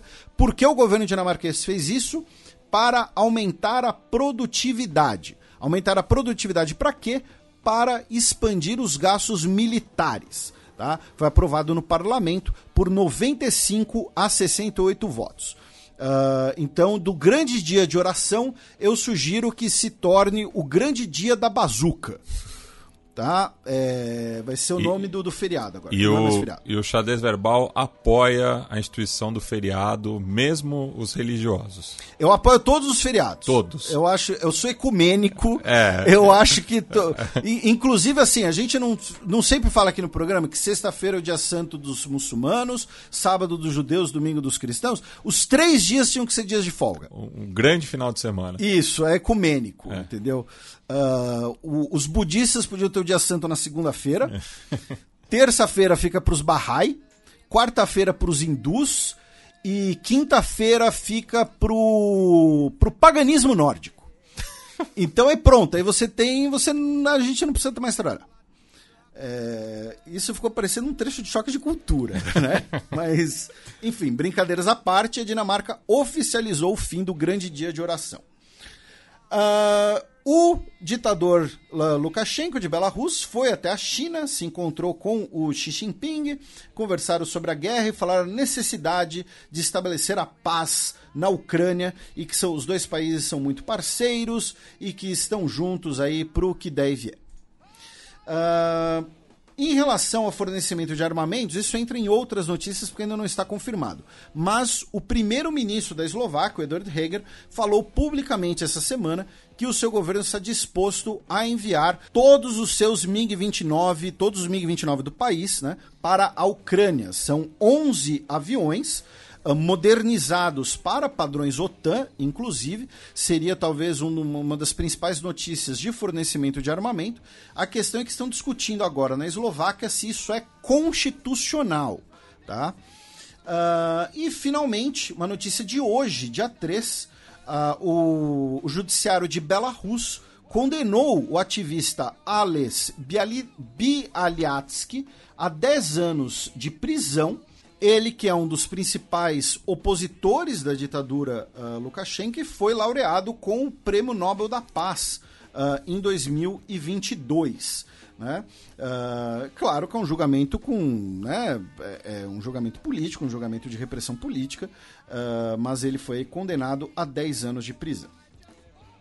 É, e quem é laureado com o Nobel da Paz pode esperar uma situação dessas, né? Porque É, no- ou, ou- ou antes ou depois, É. né? Ah, fa- faz, o seu comentário faz, faz todo sentido. Ah, agora, meu caro Matias, a gente vai fazer um breve giro pela Europa, né? começando pela Romênia. Já que o governo romeno decidiu aí aprontar uma, né? fazer uma, uma gracinha, e o governo do Nicolae Tchuca, né, o primeiro-ministro, anunciou que o, a Romênia será o primeiro país a ter um conselheiro de inteligência artificial. Pois é. Deve ter pego algum desses apps que estão na moda aí, o chat não sei das quantas, o bababá não sei das quantas, que funciona à base de mão de obra precarizada, base de dados racista e incompleta, vamos deixar muito claro isso. tendenciosa. Pois é, não, a inteligência artificial, ela é um. é- ela vai chegar, tá? Ela é importantíssimo discutir isso, não há Vai ter dúvidas a revolta nenhuma. dos robôs. Pode ter a revolta dos robôs, pode ser. A gente Aí Asimov. Pode ser ou a revolta dos robôs, ou pode ser que nem o computador de- da Enterprise, não sei. O fato é, vai chegar, mas nesse caso aqui é o governo romeno fazendo ali uma gracinha tal, pra dizer que é moderno e tal, porque vai ser um, um desses chat aí da vida e que vão submeter a perguntas e aí ele vai elaborar algumas respostas.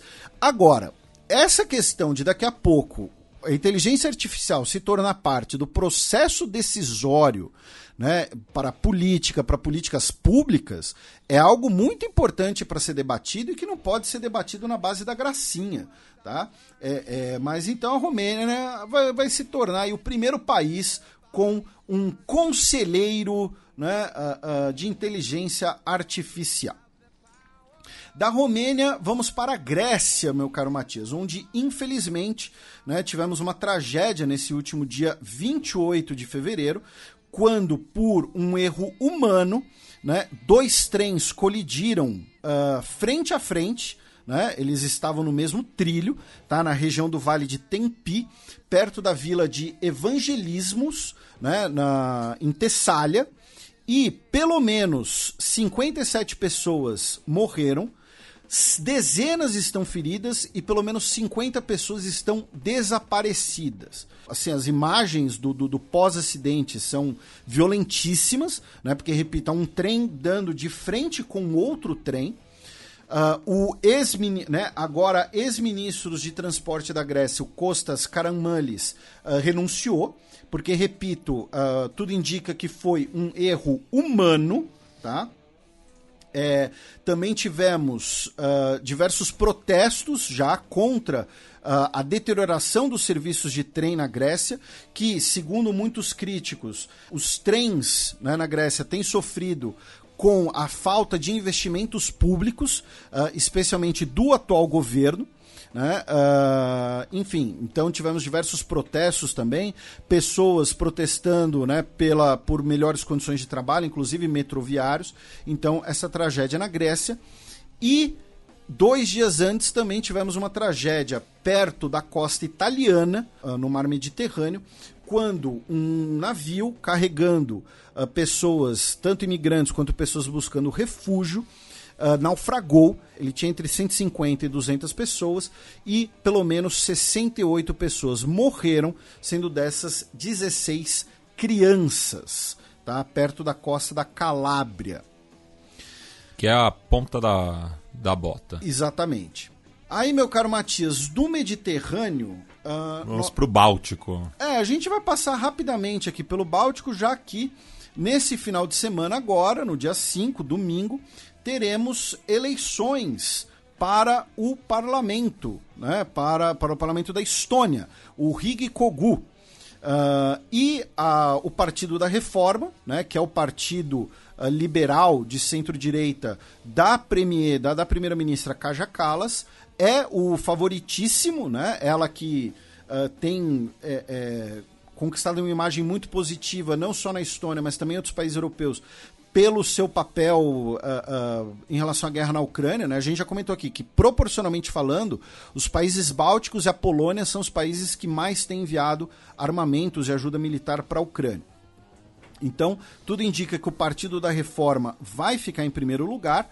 Em segundo lugar, provavelmente vai ficar o Partido Popular Conservador da Estônia, que a gente já mencionou aqui, que é o partido uh, é o partido fascista estoniano, tá? O partido de extrema direita da, da, da, Estônia, que tem diversos integrantes, inclusive ligados a movimentos uh, neonazistas, tá?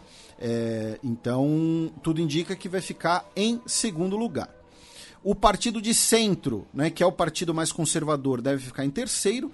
E o partido dos falantes de russo da Estônia, uh, muito provavelmente vai ser é, vai ficar abaixo ali uh, do, da cláusula de barreira, né? lembrando que nós temos uma grande população falante de russo na Estônia. E aí da Estônia nós vamos para o Reino Unido, meu caro Matias, já que temos mais um capítulo do Brexit. Né? Uh, fazia um tempo que o assunto Brexit não aparecia aqui. Né? Lembrando, o referendo do Brexit foi em 2016, velho. Sim. Foi 2016. Vocês têm sete anos já esse negócio. Segunda temporada de xadrez verbal. E uh, qual foi a novidade? Qual é a novidade? Daqui a pouco supera o Doctor Who. é, a gente, né, os nossos ouvintes mais antigos que devem acompanhar devem se lembrar, né, que uh, o Brexit causou uma situação em que era necessário uh, mediar duas coisas completamente contraditórias. O Brexit né, causou, é, engatilhou a saída do Reino Unido da União Europeia. Consequentemente, paralisou o trânsito livre de mercadorias na ilha da Irlanda. Ao mesmo tempo, o Reino Unido tem o compromisso, pelo acordo de Sexta-feira Santa, que vai fazer 25 anos esse ano, de manter a fronteira da ilha da Irlanda aberta entre a Irlanda do Norte, que é parte do Reino Unido, e a República da Irlanda, tá? Uh, então você tem que manter a fronteira aberta, mas os produtos não podem circular livremente. Então como é que você vai fazer? E aí criar aquele protocolo da Irlanda do Norte, que basicamente coloca a fiscalização alfandegária nos portos tá?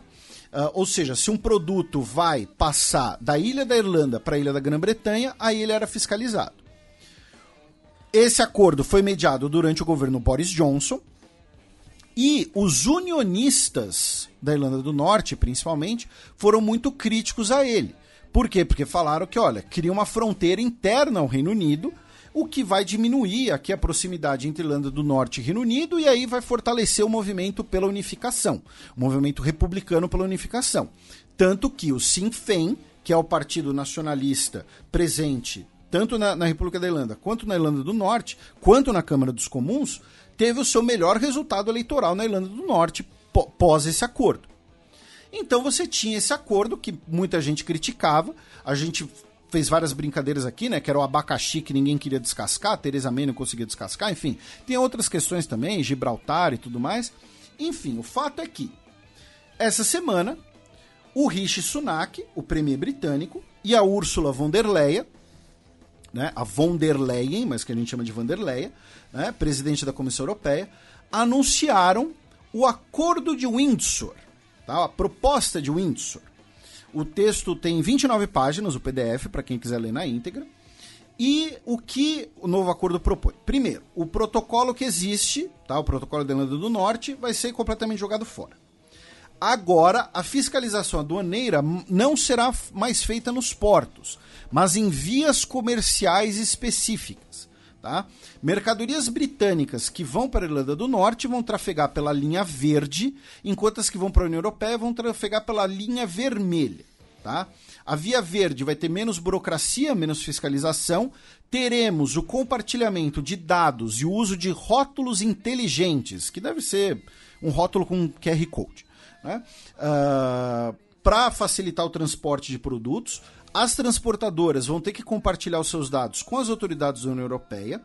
Teremos uma lista de produtos isentos ou então sujeitos à fiscalização sanitária.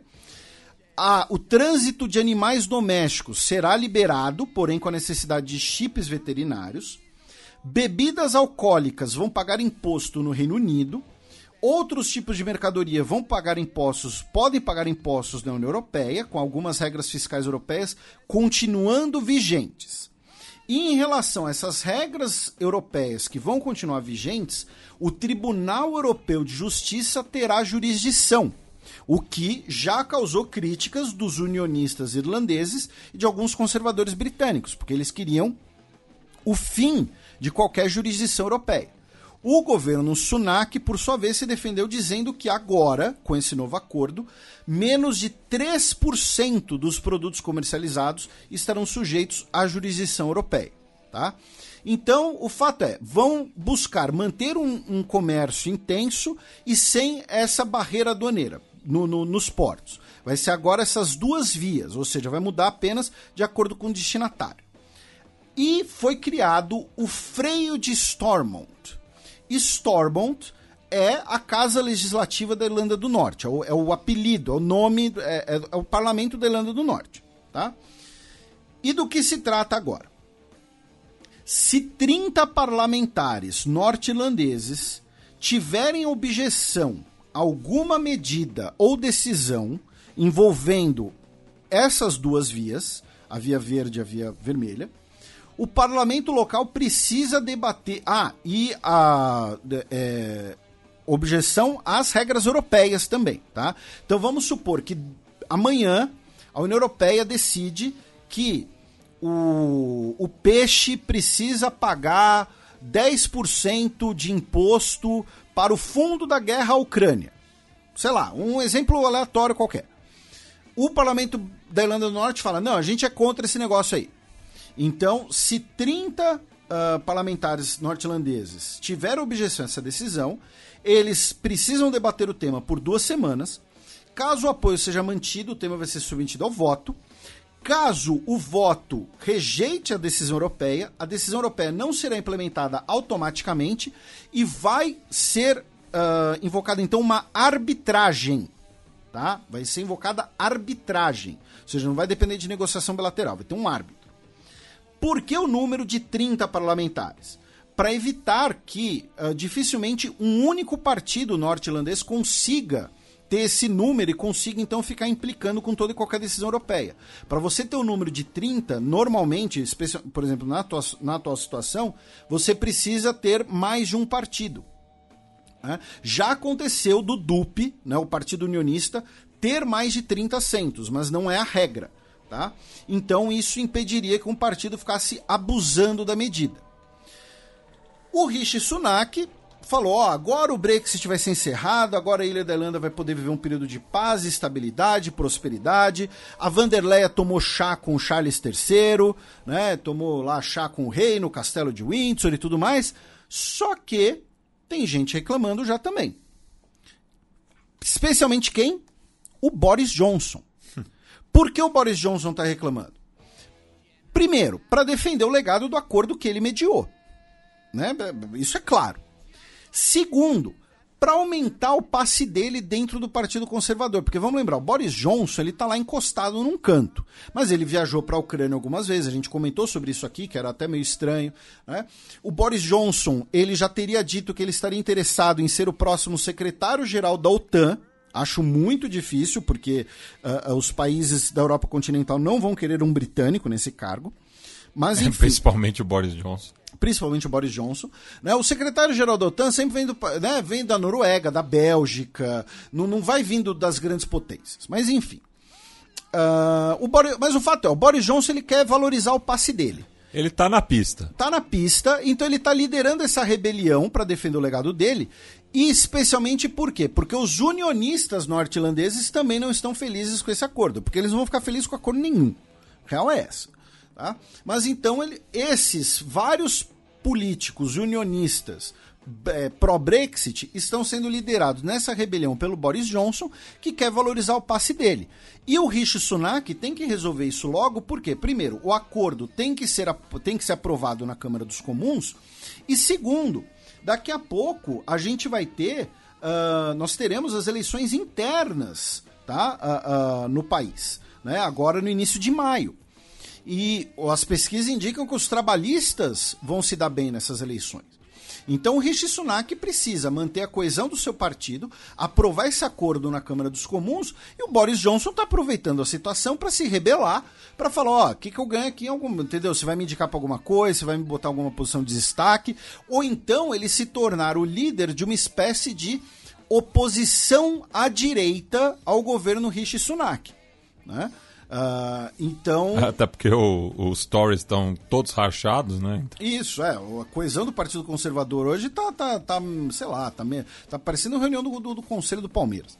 Mas, enfim. Então, sobre o Reino Unido é isso. Temos um novo acordo em relação ao Brexit e a Ilha da Irlanda, que ainda tem que ser aprovado, porém ele faz algumas mudanças e que, segundo o governo britânico, vai deixar a situação mais dinâmica e dará autoridade ao Parlamento da Irlanda do Norte para agir em situações que considere que a Irlanda do Norte está sendo prejudicada, que era a grande queixa, uma das grandes queixas dos unionistas. Os unionistas falavam: não, mas peraí, se a gente não gostar de alguma coisa, a gente não tem como fazer nada. Então agora tem esse freio de Stormont, que foi chamado. E finalmente, para a gente fechar, a França anunciou na última terça-feira, dia 28, um acordo de 11 países europeus para incentivar o uso de energia nuclear, buscando maior independência energética dentro da União Europeia. Tá? Maior cooperação nuclear uh, nesse acordo. Tá? Uh, França, Bulgária, Croácia, Hungria, Finlândia, Países Baixos, Polônia, Tchequia, Romênia, Eslováquia e Eslovênia. Bem, passemos agora para o cheque, no qual eu e Felipe daremos um giro pelo continente mãe com a presença de um convidado especial.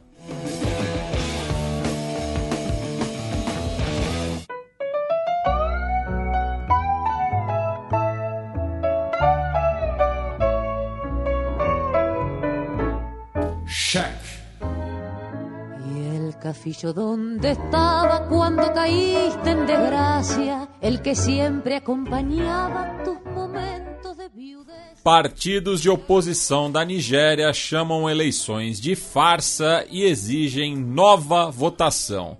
E para ajudar a gente a entender um pouco melhor a questão política interna da Nigéria, temos aqui um convidado bastante especial, ouvinte de longa data, o César Augusto Shidozi pronunciei correto? Foi, foi correto. É. foi correto, parabéns. É, Bem-vindo aí, César. É, obrigado por se oferecer né, para explicar aí a, a, essas eleições da Nigéria, que pelo visto não vai ter o segundo turno nas urnas, mas tão longe de terminar, né? É, primeiramente, obrigado, Matias, obrigado, Felipe, por me receberem aqui. Agradeço o convite, é uma honra estar aqui. É, eu, como ouvinte assíduo, nunca pensei que teria essa chance de, de estar aqui com dois dos meus maiores ídolos no mundo do podcast, que eu admiro muito, que respeito muito o trabalho. Então, que eu puder contribuir com o debate sobre a crise no meu país, serei, estou aqui para ajudar. É, para contextualizar um pouco o nosso ouvinte, primeiro eu agradeço muito a presença do, do Augusto, é um cara que sempre foi muito gentil com a gente. É um cara que não, eu vou falar no ar, não faz sentido ele ser filho de nigeriano, estar com a camisa da Nigéria, que é verde e branca, e uns shorts do Corinthians, porque ele é corintiano, sendo que a Nigéria é verde e branca. Mas tudo bem. É... Se fosse ganês, né? Daí, Isso, é, se é. fosse ganês. Pô, peraí, peraí, parou. Aí é um animal, né? Rival, pô. Mas uh, o Augusto, que é brasileiro, de família nigeriana, estudou na Unesp uh, ali em Franca, aqui em Franca, é. aqui, ali, aqui, né? é. ali. É, Franca não é tão ali assim. É, é Franca é longinho de, de ônibus. Um, e faz parte do, do, do, Ponta de Lança Holdings, né, que a gente sempre divulga o trabalho dos nossos amigos por aqui. E estava uh, até dando uma, uma pequena aula para a gente aqui em off de, de política nigeriana. Uh, e chegamos à situação, né, nosso querido Augusto, que uh, o que, assim, resumindo, né, para os nossos ouvintes, uh, a gente já vinha falando há alguns dias, né, da, da importância, né, da eleição nigeriana. E o Bola Tinubu, ex-governador do estado de Lagos, né, que é onde fica a cidade mais populosa da Nigéria, ele ficou em primeiro lugar com 36,6% dos votos, uh, venceu em 12 estados. Uh, e pelas regras né, uh, eleitorais nigerianas, isso significa que ele venceu no primeiro turno. Né? Porém, primeiro, nós tivemos um comparecimento eleitoral menor do que em circunstâncias anteriores, e segundo, principalmente, nós temos os principais candidatos da oposição é, afirmando que uh, foi uma eleição fraudulenta, que é uma eleição que não pode ser reconhecida, especialmente o Abubacar, que a gente até mencionou no programa passado, por algumas pesquisas, ele era o favorito, tinha 20, ficou com 29% dos votos, também ganhou em 12 estados, e o Peter Obi, do Partido Trabalhista, né, que ficou em terceiro lugar com 25% dos votos. Então, é, basta a gente fazer um cálculo rápido aqui, né? O, o, o segundo e o terceiro candidato mais votados superam os 50% do, dos votos, para ver como foi uma eleição bastante dividida, né? Pois é, então assim.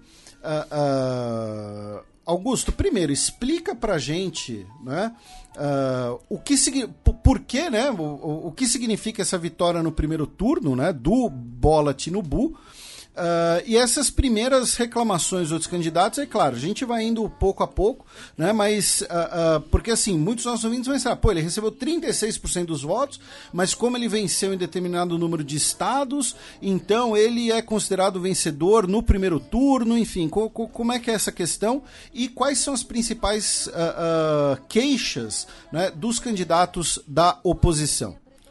Bom, é, primeiramente a gente precisa entender que a Nigéria é um país extremamente fragmentado em questões étnicas. É, nós temos os três principais grupos é, majoritários na Nigéria, temos é, populacionais que são os Ibos, do qual o Peter Obi, um dos candidatos, faz parte. É, nós temos o Ashiwaju Ahmed Bola Tinubu, que ele é um Yorubá. Temos o Atiku Abubakar, que é, se eu não me engano, um Fulani. E temos o, tínhamos o Rabiu Musa Kwanksu, que foi o quarto colocado, que ele é um Hausa, mais ao norte da Nigéria.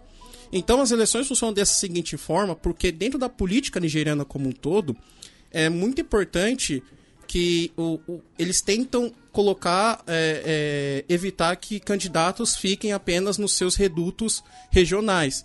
Então é muito comum, por exemplo, vocês olharem toda a história da política nigeriana, se temos um candidato é, do norte, esse muçulmano, né, colocando grosseiramente a Nigéria como norte muçulmano sul cristão, o vice dele tende a ser cristão. para poder forçar ele a ir a buscar votos nas regiões onde que ele não é, onde que ele não tem é, maioria, seja étnica ou religiosa, e vice-versa. E também tem a questão também de alternância de poder entre as regiões. Então, por exemplo, se a gente pegar desde 99, desde que o, uh, uh, a, a democracia voltou, uh, nós tivemos o Obasanjo de 99 até 2007, ele é um candidato, um, um político do sul da Nigéria, né, é, Yorubá cristão. Depois ele conseguiu fazer o sucessor dele, que era o Maru Musa Yaradua, um nortenho é, muçulmano. Ele falece no cargo e quem assume é o vice dele, o Goodluck Jonathan, que era um cristão. E Inclusive ele... andava com um crucifixo gigante, né? Gigante. ele, é, ele, é aquele cara daquele meme que ele fica com, com a mão debaixo do queixo, meio pensativo, né? Toma umas quatro fotos. É ele, tá? Quem, quem já viu meme. Então, em 2015, ele, o Muhammadu Buhari assume um nortenho um muçulmano e, é, teoricamente, aí começa a treta. Né? Porque nessas eleições, entendia-se que o poder deveria voltar para o sul e provavelmente para a mão de um cristão, né? para manter o equilíbrio. E aí começa a treta, porque o, tanto o, APC lança um candidato sulista, que seria o, o, o Bola Tinubu, mas o Tinubu é muçulmano. E pelas regras, como eu falei, ele deveria escolher um vice que deveria ser cristão. Ele escolhe o Kassim Shetima, que é ex-governador do estado de Borno State, no Borno, estado de Borno, no nord, nordeste, nordeste da Nigéria. E foi o estado onde aconteceu aquele sequestro das meninas de Tibok em 2014. Ele era o governador naquela época. Então muita gente não apostava que o Bola Tinubu ganhasse por conta de ele não ter escolhido um candidato cristão. Porque isso forçaria ele a buscar votos no sul tal né? E os outros candidatos escolheram como vice, né? De outras religiões para poder é, montar um quadro mais aceitável para mostrar um pouco de unidade tal. E, e só para é, confirmar, o Abubakar é de origem fulani uhum. e tem uma curiosidade de que ele nasceu é, em Jada, que na época fazia parte do Camarões britânico, né? Sim, sim. É. Inclusive, muita gente lá não queria votar nele porque dizia que ele não era nigeriano. Hum. Né? Que a, o estado de Adamawa, onde que ele nasceu, é, faz fronteira com Camarões. Né? Então, muita gente não queria votar nele por conta dessa razão. E, assim, a avaliação que era das pesquisas era, assim, ele em primeiro, o Pitrobin em segundo o Tinubu em terceiro. Porque eles, a, a sensação entre os nigerianos é que eles estavam cansados do governo do Buhari o massacre em Leque em 2020, os protestos anti-SARS enfraqueceram muito o governo, né? Então eles não tinham, não viam o Tinubu com chance, né? Mas... É, é só para recapitular para o nosso ouvinte, foram aqueles protestos contra a violência policial na Nigéria, né? Que era, SARS, você mencionou, é, é a unidade era, não, ainda existe, agora eu não me lembro, né? É a unidade especial da polícia nigeriana, né? Isso, isso. Então, é, ficaram muito marcados e o que deu aquele aumento enorme de, de eleitores, né? Acho que mais de 10 milhões de, pessoas se registraram para votar tal. Mas aí, infelizmente, infelizmente para muitos, né, na Nigéria, o Tinubu ganhou e que gerou uma revolta enorme por parte do, de muitos setores do país. E, e dentre essas queixas, reclamações, está a ideia de que uh, uh, houve uma fraude generalizada ou a ideia de que foi uma eleição pouco representativa, já que, repito, o vencedor ele acaba sendo consagrado com 36%. Então, por exemplo, se você tivesse um segundo turno entre e, os mais num votados... turnout de 26%. É, um comparecimento baixo. Uhum. Né? Se você tivesse um segundo turno entre os dois mais votados, por exemplo, isso seria diluído? Enfim, qual a sua visão sobre isso, até pelo que você conversa, né, com, com, com, pelo que você acompanha do noticiário nigeriano também? Uhum. É, é importante lembrar que as eleições, o comparecimento não é obrigatório na, na Nigéria, tá? É, quem quiser vai votar. É, o, o, problema é que o, muita gente esperava que, pelo discurso dos candidatos tal, é, seria um pouco diferente do, do que estavam habituados, né? Todo mundo cansado do APC, né? Que é o partido governista. E eles esperavam uma, uma algo diferente. Aí quando viram é, o Tinubu ganhando, surgiram várias acusações de fraude, mas principalmente de intimidação. É, ou seja, nós tivemos agressões a eleitores que tentaram votar no, no, em Lagos, principalmente, né, onde que é o reduto eleitoral do Tinubu. Inclusive, só para complementar, Felipe Matias, nos estados natais dos quatro principais candidatos, apenas o Tinubu perdeu. O Tinubu perdeu em Lagos, ele perdeu para o Peter Obi. O Rabi Musa ganhou em, em Cano, é, o Peter Obi ganhou no estado de Anambra, que é o estado da minha família. e o Abubakar ganhou em Adamawa também. Então só o Tinubu perdeu lá. E isso ligou alerta porque, como acho que você já deve ter comentado também, vão ter eleições para os estados. Uhum. Então o governador de Lagos, é, que, é, que é afiliado do, do afiliado político do Tinubu, Tinubu desde que ele saiu do poder em 2007, ele virou senador por Lagos em 2007 a 2011, são quatro anos de mandato, e ele elegeu todos os governadores de Lagos. Ou seja, você não tem como ser governador de Lagos sem praticamente beijar a mão dele né, praticamente. Então ele ficou assustado, né, e marcou encontro com lideranças ibos, né, é, indo, indo, uh, empresários, da, so, pessoal da sociedade que é ibo para poder ganhar o apoio deles para poder se reeleger, porque é um passo muito importante. Sem o governador de Lavras, praticamente você se coloca é, como uma possível liderança futura, para uma possível eleição presidencial, sei lá, daqui a 10, 15 anos, por exemplo. Então ele ficou em sentido e já chamou os caras para poder conversar. E você estava citando em off também essa questão do, do recorte étnico, né? Uhum. Inclusive do, do, do Peter Obi, é, de, dele ser Igbo, né? Assim, uhum. assim como você, e que esse grupo étnico, né? Que é, são mais de 60 milhões de pessoas na, na Nigéria, está afastado do poder é, desde o golpe nos anos 60 e a subsequente guerra de Biafra, né? Queria que você é, comentasse um pouco sobre isso também. Sim, havia uma sensação no nosso grupo de que era a oportunidade de ouro de, dos, dos Igbos voltarem ao poder na Nigéria, porque nós tivemos o primeiro presidente da história da Nigéria, foi o Dr. Namdi Azikiwe, que está estampado na nota de Kent Naira, e ele sai em 66 por conta de um golpe militar, liderado por sulistas, com muitos Igbos lá, só que nesse golpe, eles acabam é, matando é, o primeiro-ministro, que era o Sr. Abubakar Tafawa um, um, um, político do norte, e tinham três governadores gerais da Nigéria. Então tinha o governador geral do, do norte, o governador do meio oeste e o governador do leste. Eles acabam matando o governador do norte, que era o Armadou Bello, que era o Sardauna de Sokoto, que é o líder espiritual dos, dos muçulmanos na Nigéria. E isso acabou gerando uma revolta que culminou com a Guerra Civil Nigeriana e desde então os Ibos estão afastados do poder. Então seria a primeira vez, se o Pedro tivesse eleito, seria a primeira vez que um Ibo era presidente da Nigéria desde 66. Então muita gente estava esperançosa porque o Peter Obi tinha saído do, do, do PDP, que era o partido, uh, até então o maior partido da Nigéria, até o surgimento do APC. E ficaram decepcionados com o fato de ele ficar em terceiro lugar, acho que umas, com 6,1 milhões de votos, abaixo do Atiku Abubakar com 6,9, né? E eles alegaram fraude e questão dessa questão da intimidação, basicamente. Por quê? Principalmente em Lagos, né? Tivemos, tivemos declarações anos anteriores da esposa do Tinubu dizendo que os Ibos não prestavam, que os Ibos não eram confiáveis. Até o Obá de Lagos, que seria uma espécie de rei é, tem, a, tem essa questão do na Nigéria. É, é, é o, o, golpe do rei nigeriano. golpe do príncipe nigeriano. Você recebe um e-mail. Eu nunca mandei, tá? então, ele, ele deu declarações é, xenofóbicas, dizendo que ou os Ibos votavam como ele queria, ou eles matavam né, eles. Basicamente isso. Então, é, eles queriam muito que chegasse. Acho que era o povo mais ansioso, né? E eu também estava ansioso. Eu não vou negar. Eu, como Ibo, é difícil eu não ter lado nessa situação. Né? Mas aí. Ou seja, o xadrez herbal não está sendo parcial. Precisamos arrumar um Yorubá para balancear a opinião do Augusto. Um Halsa e um Fulani. Um Fulani. Um e um Fulani. É. Mas eu, eu tô tentando ser o mais, logicamente, o mais isento possível, mas lógico, tem questão do, do, do sentimento e tal. Então a gente queria muito chegar lá no poder através do Peter Obi.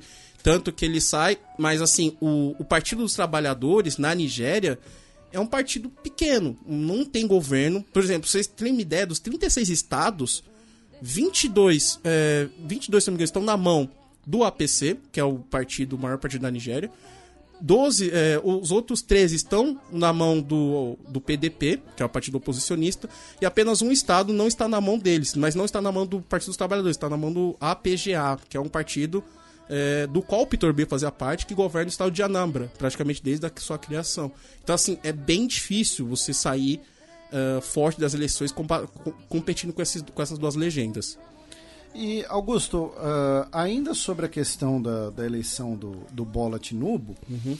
uh, né, você mencionou agora né, que o APC é o maior partido do, do, do país, que é uma espécie ali né, de um partido quase uma espécie de centrão, né? uh, mas que é um partido que foi formado pelo Buhari, presidente que está saindo, Uh, e como a gente já mencionou aqui no Xadrez Herbal algumas vezes, o Buhari ele foi eleito presidente democraticamente, um presidente muçulmano, mas antes disso ele também foi general que chefiou um golpe militar na Nigéria. Uh, a ligação do, do Bola Tinubu uh, com o, o, as ligações do APC com os militares, como são? Porque os militares são um ator importante na Nigéria, como você estava até comentando aqui com a gente em off, né? Então, assim, uh, existe uma ligação muito forte, dá para dizer, por exemplo, que ele é um candidato dos militares, por, pelo fato de ser o candidato do Buhari, ou isso seria um, um exagero? De certa, de certa forma, a, a, gente não pode negar. Eu não diria que é um exagero. Há influência dos militares, sim, na política nigeriana, mas desde do, uh, da derrocada do Sani Abate em 99, os militares meio que se afastaram, porque o governo do Abate foi tão violento a ponto da Nigéria ser suspensa da Commonwealth, é, o assassinato do, dos ativistas do, é, do, Acho que não me lembro, mas teve os ativistas em 99 que um ativista líder que morreu, que era contra a exploração da Shell. Inclusive, vocês noticiaram um tempo atrás que a uhum. Shell fez um acordo com, a, com, as famílias dessas vítimas para poder uh, indenizá-los. Então, é, o que, o que se diz lá na Nigéria é que o Tinubu ajudou a eleger o, o, o Buhari. Ele diz que o, o Tinubu era um cara que ficava mais nos bastidores, organizando a eleição e tal. Tanto que quando ele sai candidato à presidência, o lema dele é My Turn, quer dizer, é a minha vez. Porque foi a primeira vez que ele tentou a, o, a, a, presidência. A presidência, desculpa, isso. E ele falou assim: não, é minha vez, cara. Eu já ajudei muita gente a se eleger, ou, eleger, ou ajudei a eleger o Buhari, ajudei a eleger vários governadores de Lagos, agora é a minha vez. Tanto que nas primárias ele derrota, um dos derrotados foi o atual vice-presidente da Nigéria, o professor Yemi Osinbayo, que é o atual vice-presidente, ele derrotou. Porque assim falou, cara, não, chega, minha vez agora, tô com 70 anos, preciso tentar. Só que aí tem uma coisa que a gente não foi pouco falado, que é a questão da saúde do Tinubu houveram várias, durante várias. É... é, ele, assim, ele tá seguindo a tendência mundial de ser um presidente já bastante de idade avançada. Né? Bastante. Ele já tem os seus 70 e alguma coisa. Acho. 70 anos. 70 anos. Mas ele não era o mais velho, mas a Tico era mais velha ainda. A Tico tinha 76, se eu não me engano.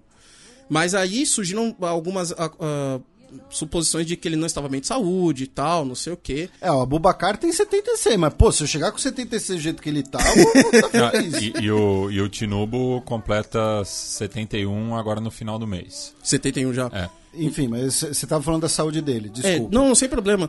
A, a questão é que é, saiu um vídeo dele, é, que eu achei curioso durante as eleições, o período eleitoral, dele pedalando, fazendo ginástica numa bicicleta ergométrica para provar que ele estava apto a ser presidente da Nigéria porque tinha essa suspeita. Recaiu essa suspeita também sobre o Buhari, se ele estava velho, se era sósia. O Buhari foi clonado, foi clonado. né? A gente comentou um tempo atrás. E assim, a, a, questão é que lá na Nigéria tem o mesmo problema, infelizmente, do Brasil com a questão das redes sociais.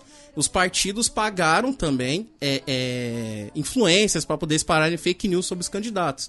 Então, assim, no geral, a, a, política nigeriana, os, os militares estão num, concentram o poder, estão no norte da Nigéria. A, o exército nigeriano tem muito é, Halsa, Fulani nos principais postos. Então eles estão satisfeitos de uma certa forma porque o Tinubu é muçulmano. Então essa questão também, é, o, o, poder vai continuar na mão dos muçulmanos. Né? Entre aspas, tivemos oito anos de Buhari, mais quatro anos de Tinubu. Se, infelizmente, o Tinubu falecer no cargo, quem assume é um nortenho muçulmano. muçulmano. Então continua o poder na mão deles, então ok. Né? É, então teve até teorias da conspiração dizendo, não, vão matar o Tinubu para depois o Kashima, o Shetima assumir. Eu falei, cara, calma. não é bem assim que o negócio funciona.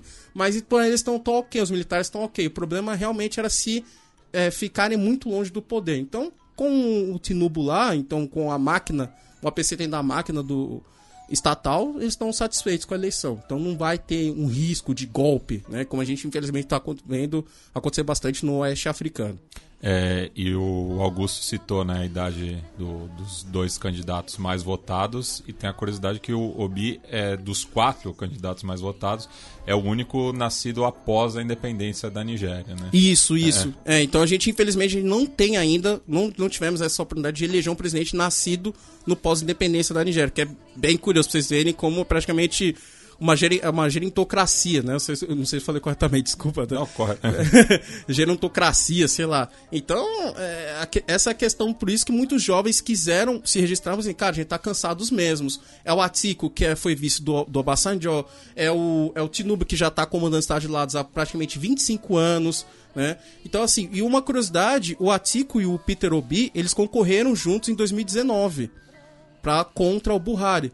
Por isso que quando eles viram que o Peter Obi viu que o provavelmente o Atiku ia ganhar as plenárias, ele saiu e foi pro Lebos Party, pro Partido dos Trabalhadores, e lançou candidatura também, né, para tentar ver se tinha alguma chance contra os demais candidatos. E você tem falado bastante do, do, do Peter Obi né, na, na, nas suas falas, Augusto, e um, uma declaração dele ontem, né, uh, dia 2 de março, que ele disse que ele tem certeza que ele que venceu as eleições e que a sua candidatura vai explorar todas as opções legais e pacíficas para reivindicar o nosso mandato. Ele criticou a comissão eleitoral de falta de transparência Tá? E ele pediu para que o Abubacar, o Atiku Abubacar, que ficou em segundo lugar, né, uh, se junte a ele nessa reivindicação por uma eleição crível, né, uh, dentre essas várias uh, reivindicações. Uh, o que você pode uh, comentar com a gente sobre assim quais são os, os possíveis caminhos agora? É, é entrar na, algum recurso na Suprema Corte? É, é, plausível quando se fala de uma eventual recontagem de uma nova eleição? Ou é um tipo de, de coisa que vai ficar apenas no, no, no discurso? Óbvio, na sua visão, né? Hum, a gente claro, não claro. tem é, bola de cristal aqui. Assim, é, primeiramente, a gente tem que entender, uh, a gente tem que justificar o porquê das críticas ao, ao INEC, né, que foi a Comissão Eleitoral Nigeriana. O, o, que, o que aconteceu foi o seguinte: a eleição nigeriana, por conta do país ser dividido meio a meio religiosamente, então o dia mais sagrado para os muçulmanos é a sexta-feira, uhum. para os cristãos é domingo. Então a eleição teve que acontecer num sábado. A eleição acontecia das... E aí os judeus não votaram. Puderam votar depois. É, de, depois do pôr do sol. É. Não, não, pior que não. É, é, é depende, é, depende se eles chegaram, né? Porque assim, a eleição era das 8 da manhã até as 2 da tarde. É.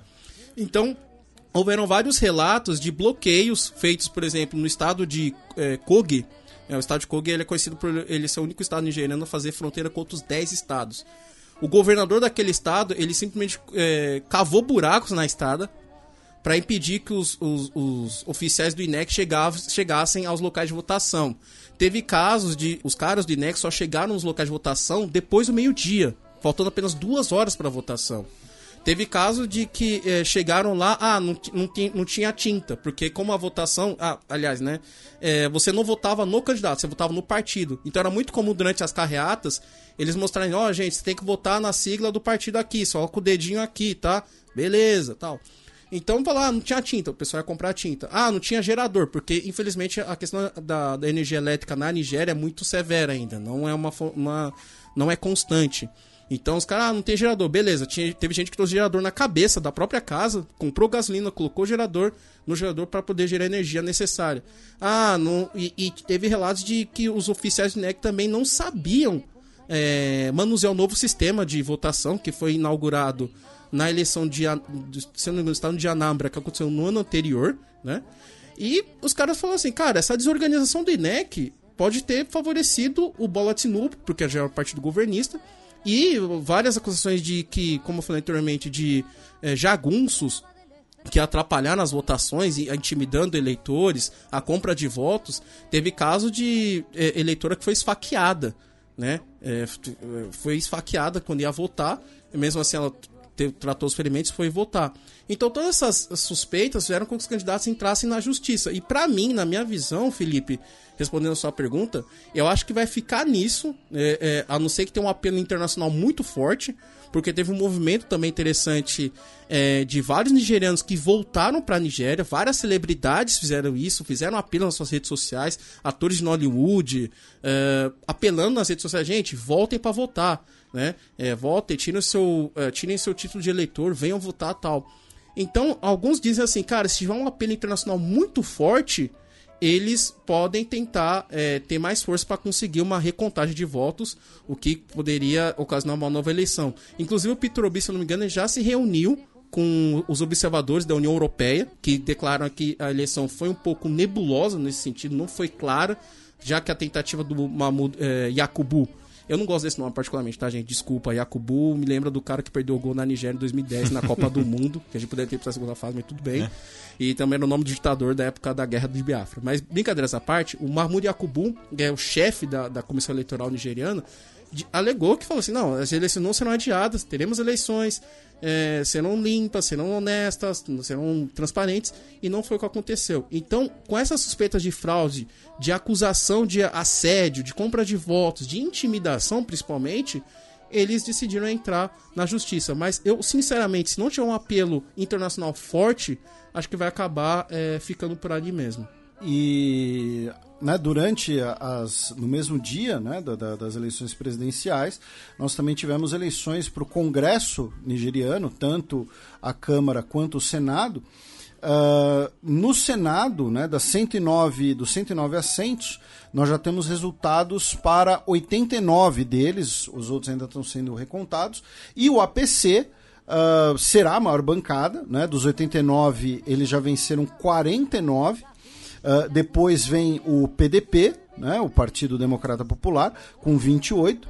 Os trabalhistas ficaram com 6. E depois o NNPP e o Partido Social Democrata, cada um ficou com 2.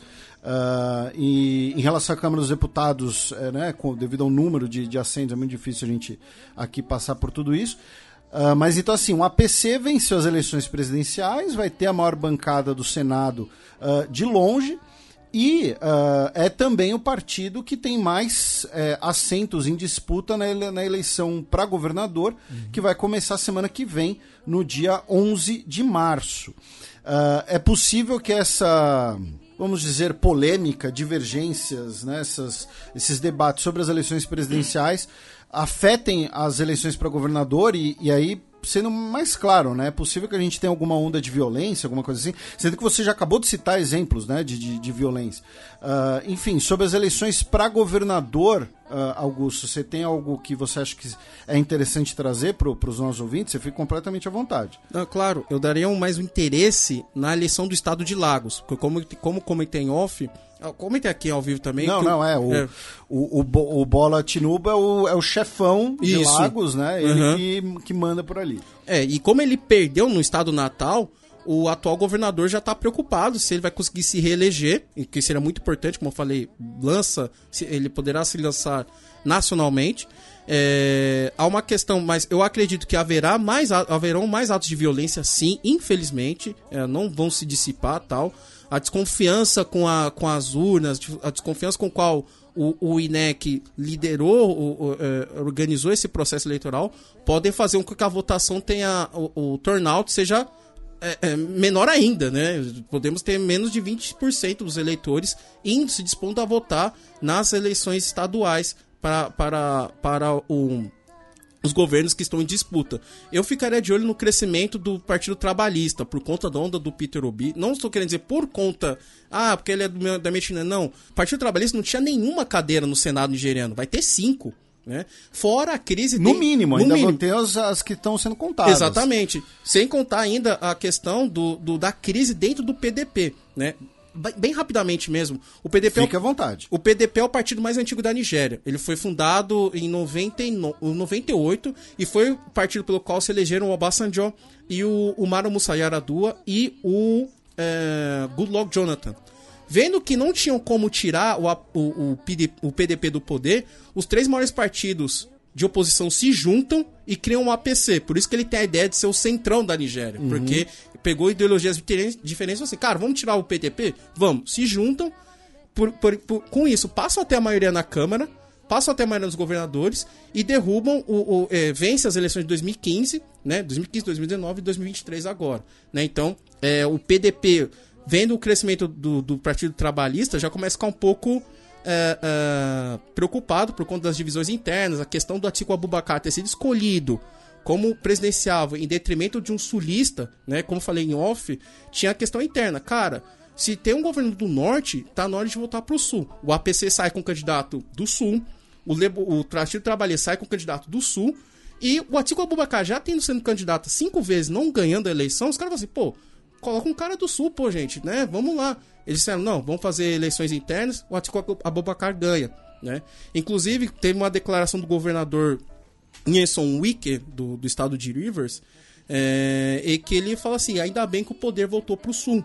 Porque ele era um dos candidatos, mas ele é um político popular, é um dos favoritos para ser o candidato do, do, do PDP, ele perde a eleição pro Atico, ele espera que o Atico coloque como vice, ele não coloca, então ele fica bravo, ele fica irritado e começa a dar indiretas, né? Brigas internas ali. Então o PDP ele precisa pensar o que ele vai fazer. Cara, eu perdi mais uma eleição, o APC tá mais forte, tem o crescimento do Partido Trabalhista. Então, vários saíram do partido do PDP para o Partido Trabalhista, para os partidos menores, para tentarem obterem mais sucesso nas eleições. E eles precisam pensar, cara, o que a gente vai fazer, né? O Atico vai sair. O Atico não vai ter como 83 anos na próxima eleição. Não vai ter como. 80 anos, né? Desculpa. Então precisam pensar, quem será o novo quadro? Quem serão os novos líderes que poderão nos dar uma chance de ganhar uma eleição em 2027? É. Você é contra octogenários no poder, então é isso. eu, eu, acho que eu, eu, eu, não sou contra. não, não, tô, tô, tô te enchendo saco. Agora, a, a, a, uma, uma conclusão que a gente pode tomar é que assim, né, o, o Bola Tinubu, que, uhum. que eleito presidente da Nigéria, você até mencionou, né? Você fez questão de, de, de frisar que ele tem como nome composto, né, o Ahmed, de uhum. origem árabe, para denotar que ele é muçulmano. Sim. Ele é um cara que, historicamente, ele apoiou outros candidatos a se elegerem, tanto que ele falou, né, o My Turn. Uhum. Ele é do partido do Centrão. Então, talvez fosse o caso de trocar o sobrenome árabe dele de Ahmed para Kassab. é... é... pela Nigéria. É, pois é, não. A, a impre... é. assim, brincadeiras à parte, né? Uhum. É uma espécie ali de, de, de Kassab nigeriano. Sim. Não, desculpa. É, é, eu só... eu, desculpa o quê? Você que é o convidado, você que manda aqui. Augusto. Não, que isso. Eu só queria complementar, assim, quais são os desafios do Tinubu como presidente, né? Manda, manda bala. Caso, caso ele, né, fique com o mandato. Primeiro, o, a saída de nigerianos jovens, né? A Nigéria é um país muito jovem ainda, eh, em termos populacionais, tem uma população jovem muito grande, em, em idade economicamente ativa. Só que eles estão saindo. Eles estão aos montes saindo assim, cara, eu não vou ficar aqui num país que não tem me dá oportunidade, que não dá oportunidade de desenvolver, não tem energia. Então, a gente tá num mundo tão conectado que a energia elétrica passa a ser algo essencial, quase um direito humano. Se você tá num país que não consegue te fornecer energia constantemente, cara, é, é, é bizarro. Quando eu fui para lá, tinha energia elétrica das 9 da manhã até as 5 da tarde. Depois disso, você tinha que ter gerador. Quem tiver gerador, suave, ligar o gerador tal. Quem não tinha, se, se, se é, né, ficava no escuro. Então muita gente tava assim, cara, como é que ele vai com, com, é, é, segurar a população jovem, né? Porque porque eles para outros países, serem trabalhadores em outros países, podendo gerar riqueza para outros países não na Nigéria. Outra questão é a questão da bandidagem. Né? Quando digo bandidagem, não vou dizer bandidos em geral, mas sequestros, uh, uh, assaltos em rodovias, é, em áreas petrolíferas da Nigéria, é algo muito que acontece muito. Eu lembro de uma cena marcante quando eu estava na cidade de Port Harcourt, próxima da exploração de petróleo, né? Muito, muito forte por isso.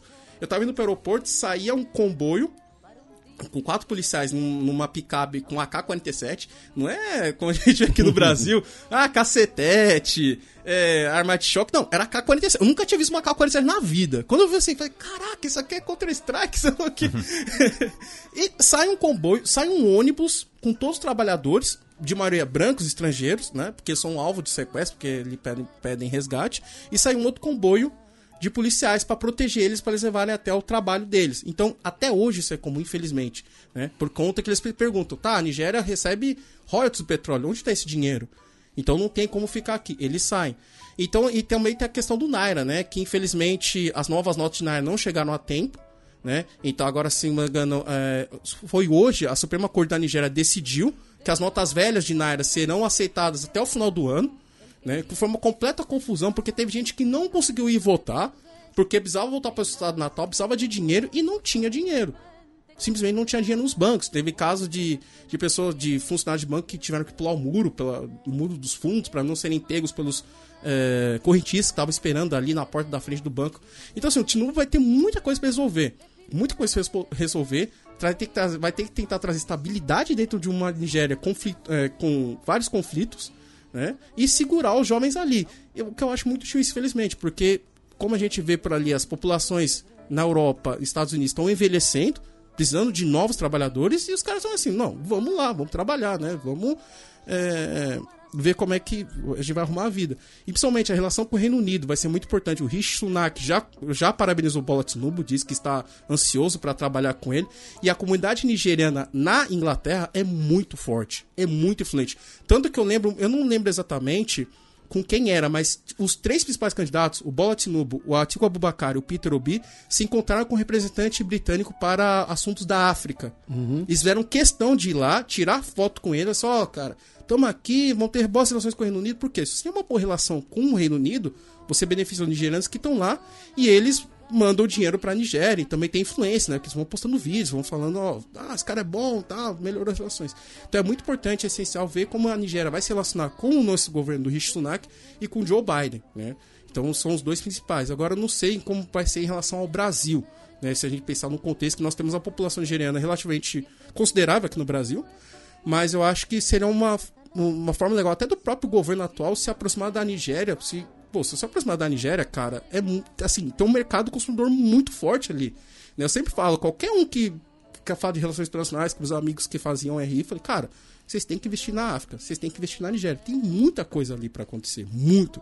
Mas aí depende do, do interesse do governo brasileiro se tem interesse em expandir a sua influência para o continente africano. Bem, a gente sai agora da Nigéria, cruza a fronteira com Camarões, já que 19 atletas foram feridos é, depois de explosões em uma corrida no país. Pois é, é a Corrida da Esperança do Monte Camarões, que é uma das mais tradicionais uh, corridas é, de Camarões. Ela é realizada desde 1973, tratava-se justamente da, da sua quinquagésima edição, e é basicamente uma maratona, né? são 38 quilômetros. Uh, maratona é 42. Uh, o prêmio é de mais de 10 milhões de francos. Tá? Uh, envolve diversas categorias. E aí nós tivemos diversos ataques na região de Buea, tá? onde naquele momento estavam 529 atletas e, como o Matias mencionou, 19 deles ficaram feridos em um ataque que foi reivindicado pelos rebeldes da Ambazônia, né, a região anglófona ali de Camarões, que é justamente na fronteira com a Nigéria e uma herança ali da, da presença colonial, como Augusto até mencionou anteriormente, né?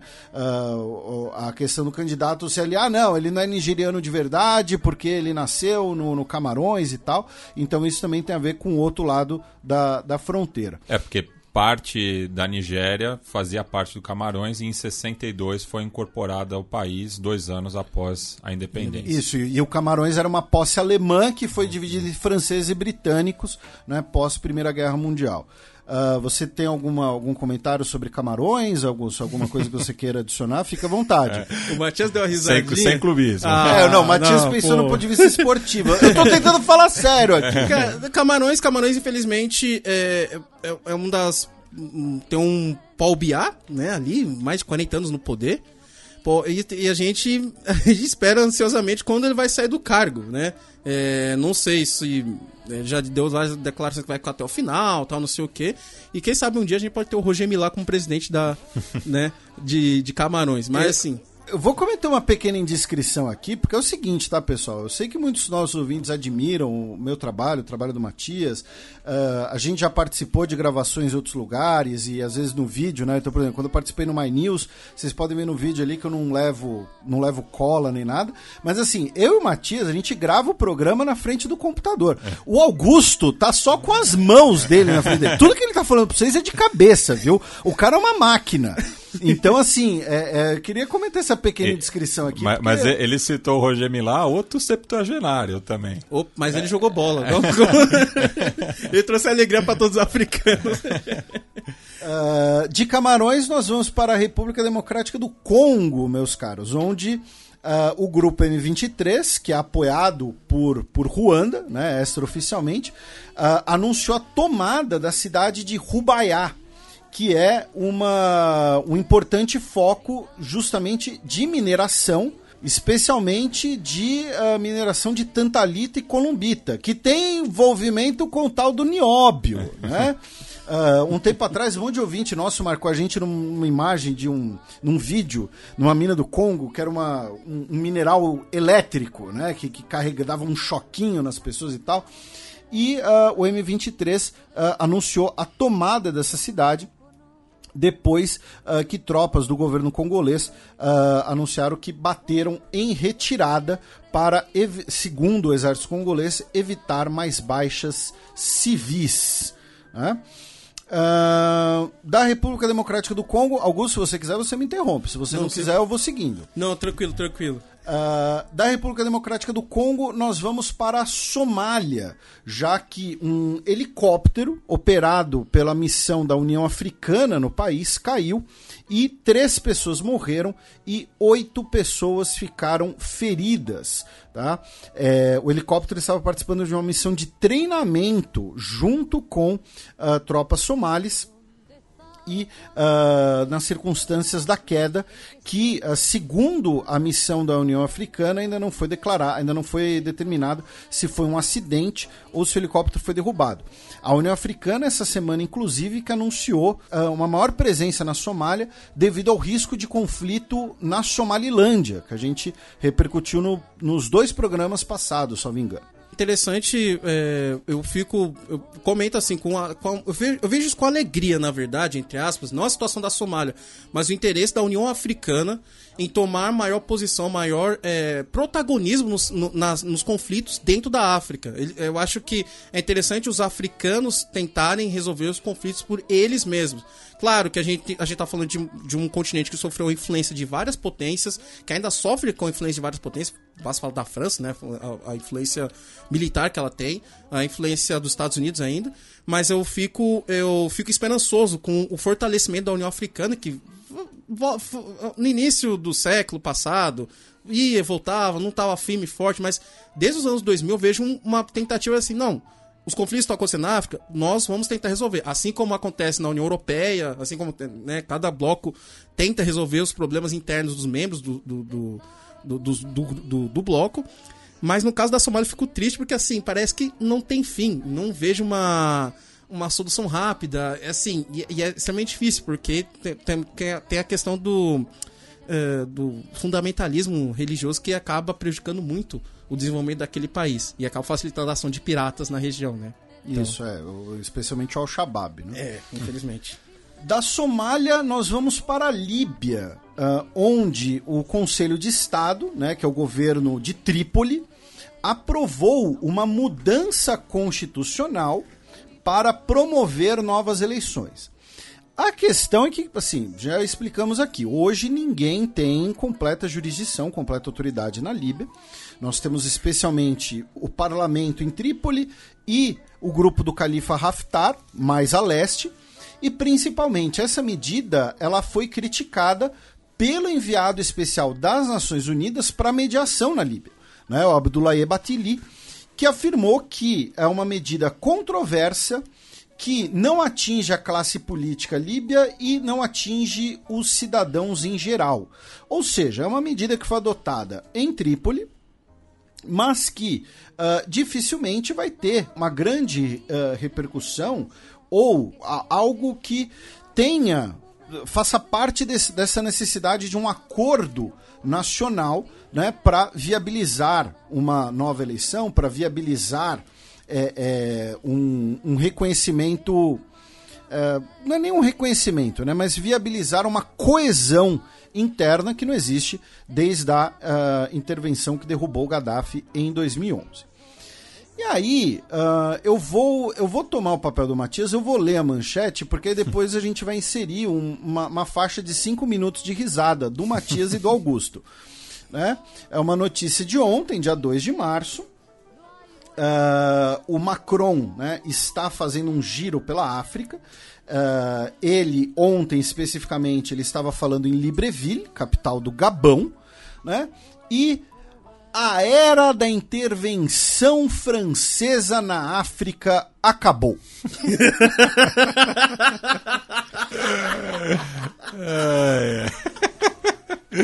Tem que, tem, que, tem que combinar com o pessoal do Mali, Burkina Faso, Chad.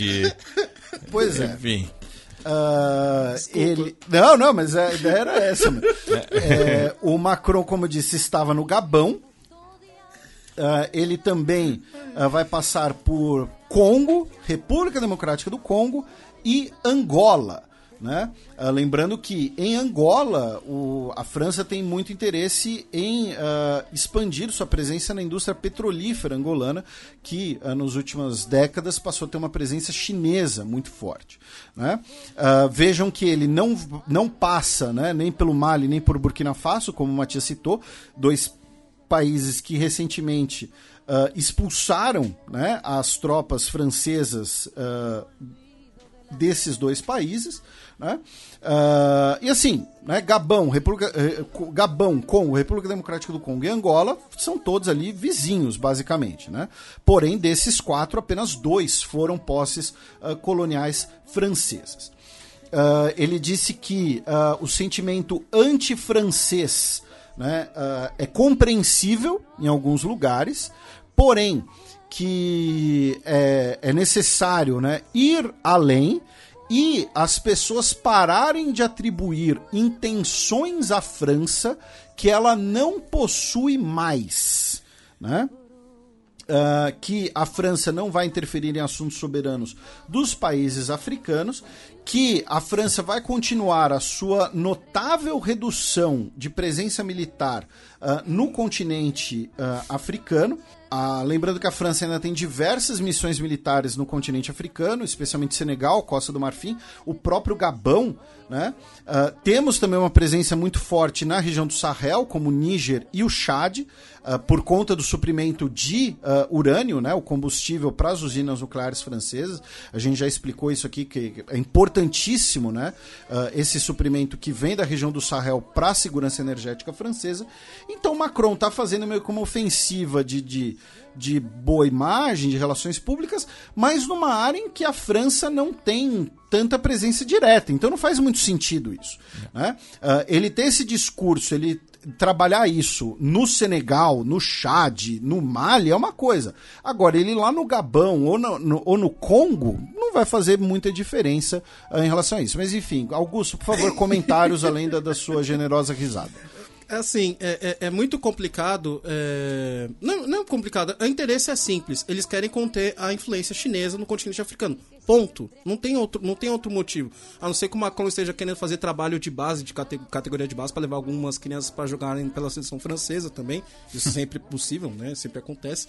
Mas brincadeiras à parte, falando sério mesmo, eu não acredito no discurso do Macron. Desculpa, é, qualquer discurso em relação à África é sempre, é sempre nessa boa intenção de que não, nós não vamos influenciar, nós não vamos intervir. Gente, a gente tá falando, tem a questão da Líbia, menos de 13 anos atrás, né? A influência, a, a influência dos Estados Unidos, a, a, o, o que a Líbia virou hoje. Então eu fico um pouco preocupado quando vejo esse tipo de discurso querendo é, as antigas metrópoles europeias querendo se passar por boazinhas, de que tem bons bons interesses, de que eles querem apenas o bem e o progresso dos africanos. Eu falei, cara, eu fico extremamente desconfiado. E o Macron, a gente já sabe como é que ele é, né? Ele finge que não é, mas ele reforça essa característica da França intervencionista, da França imperialista.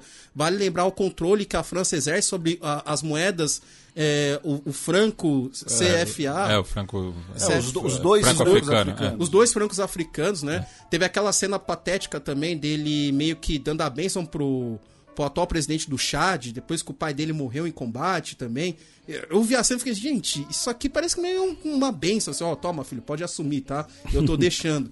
Então, assim, é, eu, não, eu não acredito. Enquanto a França continuar ali, para mim, infelizmente, sempre será um perigo para o desenvolvimento das nações africanas.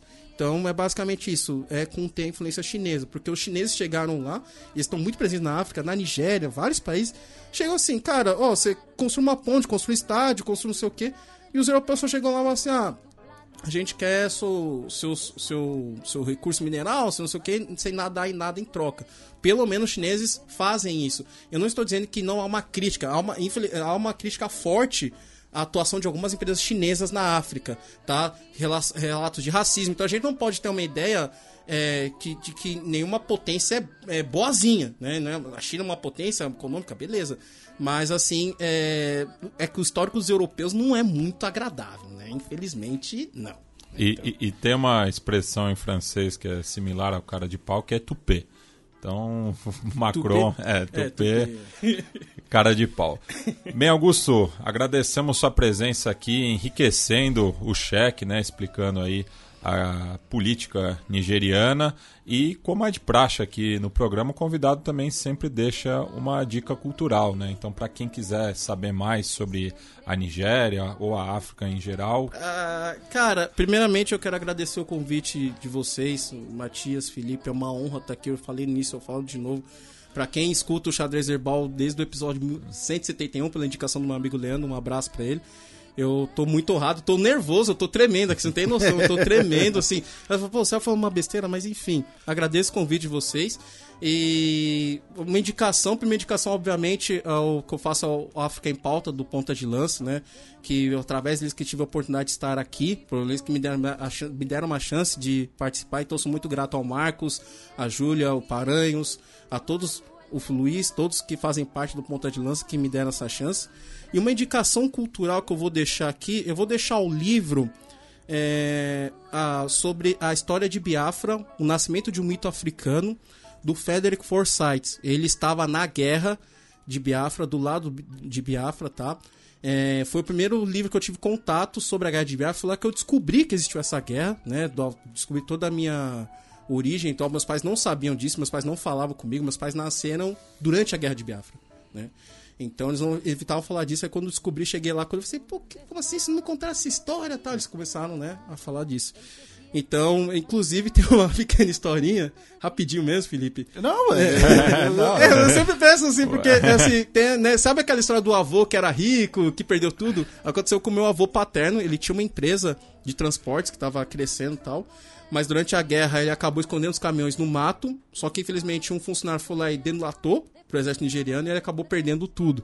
Então, é, por isso aí começou a história até chegar aqui no Brasil. Mas eu vou deixar esse livro porque é, é, é, um relato interessante. Eu acho que tem pouca literatura sobre a guerra de Biafra, né? A gente vê muita coisa ali, aquela questão do rei ter parado a guerra tal, que não é bem verdade, mas a gente respeita, né? Porque, pô, é o rei, ele tinha esse poder de poder parar a guerra tal. E por último, e não menos importante, eu queria dar um beijo, é, mandar um beijo, na verdade, para minha namorada Ingrid, ela queria conhecer vocês também, mas infelizmente não pôde estar aqui.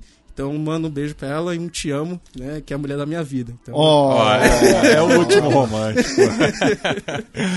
beijo, amor, te amo. Bem, excepcionalmente essa semana não teremos a coluna da professora Vivian Almeida, então passemos para o segundo bloco do Giro de Notícias.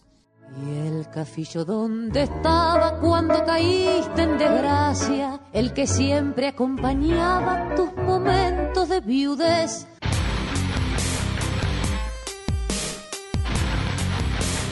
Giro de notícias.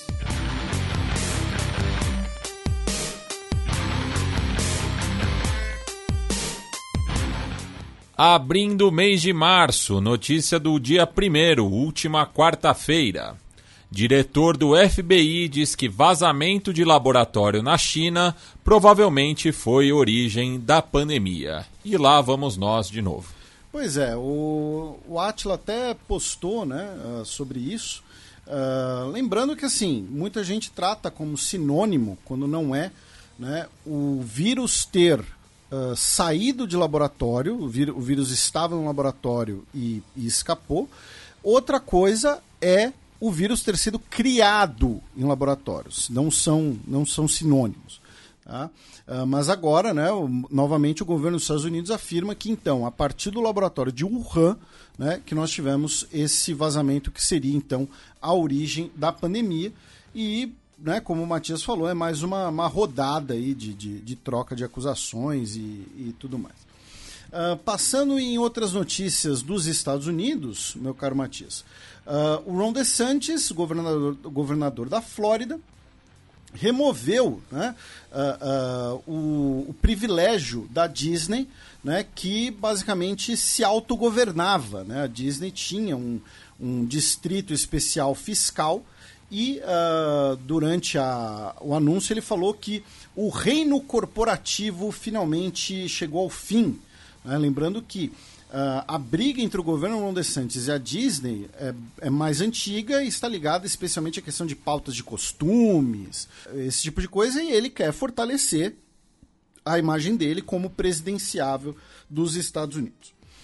Uh, o governo dos Estados Unidos também uh, revelou na última quarta-feira que não há indícios de uma ação de governo exterior né, pela responsável na chamada Síndrome de Havana, né, aqueles vários casos em que diplomatas e, e funcionários do Departamento de Estado dos Estados Unidos um, tiveram é, é, dores de ouvido, dores de cabeça, enxaquecas, uh, tontura, perda de memória, né, uh, em Havana e que seria possível, né? Aí falaram de que poderia ser uma gafanhoto, poderia ser gafanhoto ou uma arma sônica. Terrorismo sonoro. Exatamente. E agora o governo dos Estados Unidos falou que não há indícios de ações uh, de agentes externos, tá?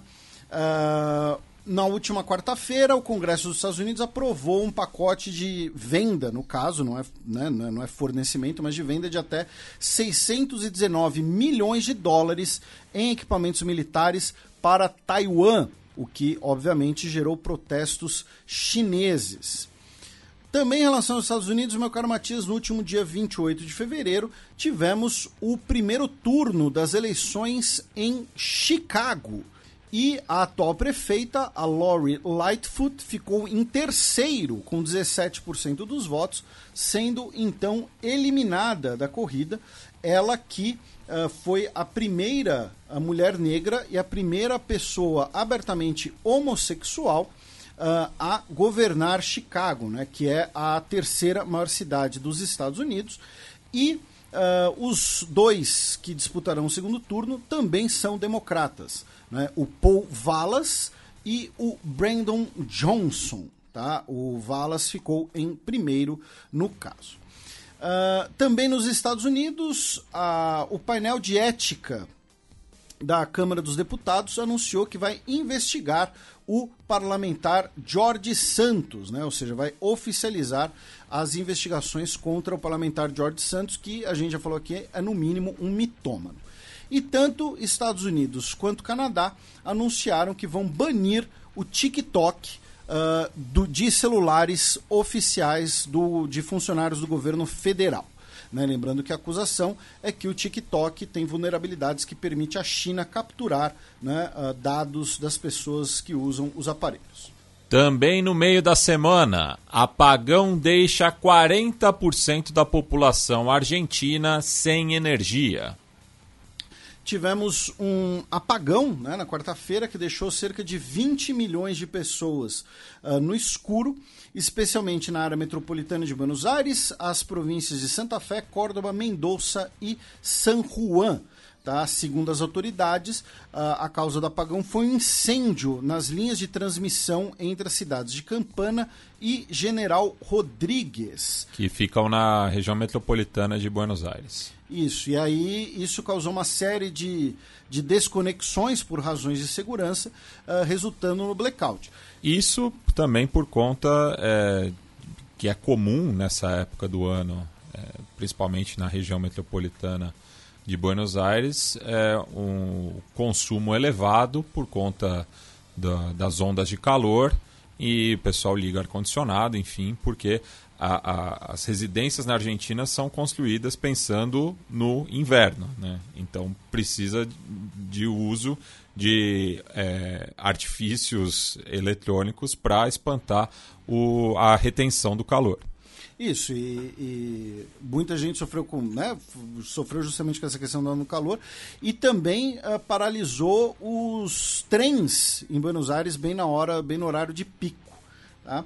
Uh, outras duas notícias argentinas, meu caro Matias. Uma delas é que na terça-feira, dia 28, o Congresso aprovou a lei da moratória previdenciária, né, que vai permitir uh, que cerca de 800 mil pessoas que estão em idade de se aposentar, mas não possuem os 30 anos de contribuição necessárias, possam se aposentar. Ah, mas então são pessoas que não trabalharam? Não, normalmente são pessoas, por exemplo, trabalhadores do setor informal, né? ou seja, pessoas que não podem, não conseguem comprovar esses 30 anos de trabalho, porém que já tem a idade mínima, então é, cerca de 800 mil pessoas vão poder se aposentar. E a outra notícia é que no último dia 1 de março, a Argentina suspendeu temporariamente as suas exportações de frango depois de detectar o primeiro caso de gripe aviária. Né? Lembrando que isso é um mecanismo automático. Né? O país, quando ele perde o status de país livre da gripe aviária, ele você tem que adotar uma série de medidas ali para combater o vírus e mostrar que a sua produção está segura do ponto de vista sanitário. Notícia de ontem, quinta-feira, dia 2 de março. Parlamento do Vietnã elege novo presidente. Uh, a gente comentou né, algumas semanas atrás né, que o Nguyen Xuan Phuc né, ele renunciou devido a, a, denúncias de corrupção, denúncias ali de, de, abuso de poder, e agora o, Assembleia Nacional do Vietnã elegeu o Vo Van Tuong como o novo presidente uh, do país. Tá? É, o Tuong, que é inclusive o mais jovem dos integrantes do Politburo do Vietnã, 16 integrantes do Politburo, né, que é o principal órgão decisório do Vietnã. Né? O presidente é uma figura de chefe de Estado, uh, quase cerimonial. Uh, também no, no aqui a gente, mesmo o Breaking News vai ser Sudeste Asiático, né, mas ali na, na região Sudeste Asiático, Ásia, Ásia continental, a coalizão do Nepal, de governo do Nepal, pode novamente uh, vir a, a cair, já que o vice-primeiro-ministro e três ministros uh, renunciaram né, em protesto a uma decisão do primeiro-ministro de apoiar um candidato presidencial de outro partido. Lembrando que uh, a coalizão que governa o Nepal é uma coalizão uh, de partidos comunistas. Né? Você tem o Partido Maoísta e o Partido Comunista Unificado Marxista-Leninista. Tá? É, e o presidente afirmou que ele ia apoiar um candidato à presidência do Congresso Nepali, que é o Partido Social Democrata. Tá? E por conta disso, o Partido Comunista Unificado Marxista-Leninista uh, pode romper com o Partido Maoísta, levando então ao fim do governo. E não é uma esquete do Monty Python. Pois é, fica parecendo alguma sátira de, com, com centro acadêmico, alguma coisa assim. Uh, é, eu tô o, a esquete do do quiz sobre comunismo. Ah, o quiz comunista é, é bom. Uh, que só sai perguntas sobre futebol. Isso. e na China, né, uh, uh, nesse final de semana, começará, né, começarão as duas sessões do Congresso Nacional do Povo que, vão, é, é, que vão anunciar né, quais serão os próximos objetivos, especialmente em relação a políticas econômicas, aí para os próximos anos na China. Abaixa o volume porque lá vem Breaking News. Líder da oposição no Camboja é condenado a 27 anos de prisão. O Ken Soka, ele foi condenado a 27 anos de prisão, né? É, ele que tem 69 anos de idade, cofundador do Partido de Salvação Nacional do Camboja, que é o partido que a gente mencionou alguns programas atrás. Né? Já foi uh, formado, dissolvido, formado, dissolvido, e ele foi detido em setembro de 2017 e ele foi condenado por um, tentar conspirar para derrubar o governo, né, o governo do Hun Sen, que está no poder no Camboja desde 1985. Tá? Uh, lembrando que o outro principal líder da oposição do Camboja também uh, é condenado à prisão perpétua no país, porém ele não está preso porque ele está exilado. Então, é, e muitas pessoas, né, muitas organizações criticam a decisão, afirmando que é uma decisão por motivação política, né, Porém, o Ken Soka, devido à sua idade, ele não pode concorrer a cargos políticos, porém vai poder cumprir prisão domiciliar. Bem, passemos agora para a premiação que não altera a cotação do Riel, mas a gente gosta de tirar onda mesmo assim.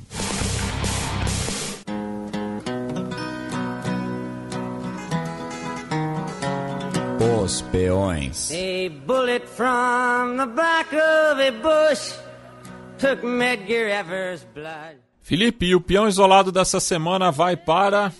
O peão isolado vai para o ex-ministro dos Transportes da Grécia, o Costas Karamanlis, que além de renunciar, uh, né, foi parcialmente responsável por uma tragédia. Além disso, o, a, a, situação né, política grega não, não anda muito saudável. Uh, então, por todo esse contexto e né, pelas dezenas de mortes, ele leva o peão isolado essa semana. Bem, e seguindo a tradição do programa, mas com objeções, o peão promovido vai para. O peão promovido vai para o Kassab. Mentira, vai para o Bola Nituba, Tinubu, uh, o novo presidente nigeriano, né? o My Turn. Uh, então, como você disse, né, com algumas objeções que foram muito bem contextualizadas pelo Augusto, mas leva aí o peão promovido dessa semana. Bem, passemos agora para as dicas culturais. Politicians gain as he rises to fame, and the poor white remains on the caboose of the train. So it ain't him to blame, he's only a pawn in their game. DJ Monster. The Almighty.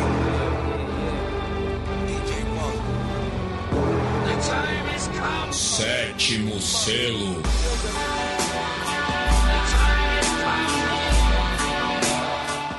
Felipe, qual que é a boa para os nossos ouvintes neste começo de março? Meu caro Matias, essa semana teremos aí a premiação do, do Oscar, né? E a minha dica não tem nada a ver com o Oscar. Uh, na verdade, nós teremos aí 25 anos essa semana, né? Vai fazer 25 anos do lançamento do filme O Grande Lebowski, que é um filme icônico. Hey, né? man! O personagem, né? The Dude. Uh, tem a presença do John Goodman como um, né, um, um, cara cheio de complexo. É, é o, o PSTD e tal. É. Enfim, é, é um filmaço e, e vai acabar sendo minha dica cultural aqui. O filme O Grande Lebowski, que, repito, faz 25 anos de idade agora essa semana. Bem, a minha dica é a série Cold Case, que eu já recomendei em várias oportunidades aqui no programa, só que ela não estava disponível né, em nenhum serviço, enfim, só em meios é, alternativos, mas é, nos últimos dias ela está agora no catálogo lá do Jeff Bezos, no, no Amazon Prime, e ela completa 20 anos de produção também em 2023, né? Ela que é uma produção ela que foi produzida e dirigida pelo Jerry Bruckheimer, né, de Lost, enfim, de CSI, eh, Without a Trace, entre outras séries. Mas o que chama atenção em Cold Case, que foi traduzido aqui no Brasil como Arquivo Morto, é que se trata da unidade de homicídios não solucionados da Filadélfia, e daí tem uma grande reconstrução histórica, a trilha sonora tem um papel muito importante, tocando músicas de época, enfim, até por conta disso a, a série nunca foi para DVD, né, por conta dos direitos autorais, mas é, é bem interessante né, acompanhar crimes é, de outras décadas, é, e ver também a, a, o avanço da tecnologia né, para solucionar esses casos, enfim. Então, é essa a minha dica desta semana. E aproveitar também para agradecer né, o pessoal do Instituto Ciência na Rua, que nos mandaram é, três exemplares da HQ Contratempo, uma viagem de 200 anos, cujo um dos autores é, foi o nosso professor lá no Departamento de História, o João Paulo Pimenta, e também para o pessoal da Grande Área, que mandou exemplares também de Brasil 50, retratos de uma Copa do Mundo, além do Maracanaço, de autoria do Tony Padilha. É, esse livro traduzido para o português. Bem, Felipe, temos recados dos nossos ouvintes, considerações finais. Bem, Matias, mandar aqui um abraço para todo mundo que comenta, recomenda nosso trabalho. Uh, mandar um abraço pro João, que me encontrou no shopping center esses dias, eu que fui jantar lá. E porque... O mundo nessa situação e você jantando. Pois é, não, pura preguiça. É. E ele foi muito carinhoso, muito atencioso, tirou uma foto, ele estava lá com, com a namorada dele, não vou me lembrar o nome, mas né, o João mandou um abraço para você também. Uh, um abraço para o nosso querido Diego Kerber também, do Adrenaline, uh, o carequinha do Adrenaline, que fez um complemento muito legal sobre as hipóteses, né, o que é debatida na cultura pop, sobre contato entre humanos e alienígenas, e ele lembrou de uma terceira abordagem, né, que é da indiferença, que é dos alienígenas simplesmente olharem para os seres humanos e falar, ah tá, tipo, é um, é um bichinho que tem ali e, e nada demais. Um abraço pro José Luiz Paponi, que pediu também um beijo para a irmã dele, a Bia. Um abraço pro Luiz Felipe Gonçalves, que recomendou o trabalho do Juan Posadas. Um abraço pro Leonardo Drake, que pediu um abraço pro irmão dele, o Luiz Drake, que uh, recomendou o programa para ele. E agradecer e também agradecer a namorada dele, Andressa. Uh, um abraço pro Thiago Dantas, pro Schleberg e aí o Schellerg ele escreveu assim: Queria fazer um desabafo. Gostaria de ter visitado o estúdio, acompanhado a gravação presencialmente, como já notei que alguns ouvintes fizeram antes. Mandei e-mail 15 dias antes para a Central 3 perguntando se era possível, porque eu estaria de férias no período do carnaval, mas infelizmente não tive resposta. Eu não sei se houve algum problema, e-mail não foi recebido. Uh, enfim, é possível que tenha sido o próprio carnaval, a gente pede desculpas. Uh, mas a gente fica de prontidão e qualquer coisa pode entrar em contato no Twitter, também em outras redes sociais, além do e-mail. Tá? Mas pedimos desculpa, Scheller não, não era. jamais seria de, de, de propósito. É, e eu, eu costumo acompanhar o e-mail da Central 3, é, não, não vi essa mensagem, pode ter caído no spam, daí infelizmente não, é, não, não acesso com tanta frequência. Um abraço para o Zabuza, para o Gilberto Magalhães, uh, ah, para o Marcos Skuropat, que mandou um abraço de Berlim, onde ele disse que teve uma manifestação uh, que contou com a presença de um tanque russo destruído pelos ucranianos, que foi colocado em frente à embaixada da Rússia. É o nosso querido Jaime Facim, biólogo, né, que nos escreve do Reino Unido, né, antes era de Londres, agora de Watford. Ele disse que o, o eucalipto é um organismo amensalista, ou seja, com uma relação ecológica desarmônica. Um abraço pro João Paulo Vicêncio, que diz que adora quando eu menciono Star Trek aqui. O Pedro Galvão é uma das várias pessoas que diz que provavelmente a pronúncia de Camboja como Camboja tem culpa do Dead Kennedys. É isso. Ele fazia parte da trilha sonora do primeiro Tony Hawk. É, é, é, mais que o Dead Kennedys, o próprio jogo, é. né? Faz sentido. Uh, um abraço pro Elcio Torres, que também foi uma das várias pessoas que comentou que a gente trocou as datas ali do, do, do carnaval. Um abraço pro William Menez, pro Caetano Almeida, que disse que o senador da Pensilvânia, John Fetterman, né, que inclusive é casado com uma brasileira, ele foi internado né, para o tratamento de depressão e uh, a máquina de fake news já sugere que ele pode estar morto e que, caso ele fique sem condições de continuar com o mandato, o governador que indicaria um substituto. Né? Uh, um abraço para o Matheus Nagimi, que foi uma das pessoas também que comentou que o governo dos Estados Unidos avisou o governo russo da visita do Biden a Kiev. Tá? O Gregory também uh, fez esse, esse aviso e ele pediu um abraço para a parceira Jennifer dele, que me trouxe na mala nessa nossa aventura australiana e que sempre me complementa para melhor. Né? Então, um abraço para o Gregory e para a Jennifer. Não ficou claro se a Jennifer é australiana, se é brasileira, mas de qualquer jeito, então um abraço. Um, um abraço para o Marlon Facina, que recomendou uma crônica para você, meu caro Matias, do Luiz Fernando Veríssimo, a crônica Defenestração. Conheço, muito boa. Tá, tá presente num dos volumes do Analista de Bagé. Não lembro se o primeiro ou o segundo. Ele que é de Sapucaia do Sul e pediu um abraço pro amigo dele, Emanuel Benfica, que é gremista, que está mordido pela Soares Mania. Hã? Hã? Ah, é mordido. É, pior que eu não tinha. Uh, um abraço pro Paulo Melo Matos de Castro, que é de Ribeirão Preto.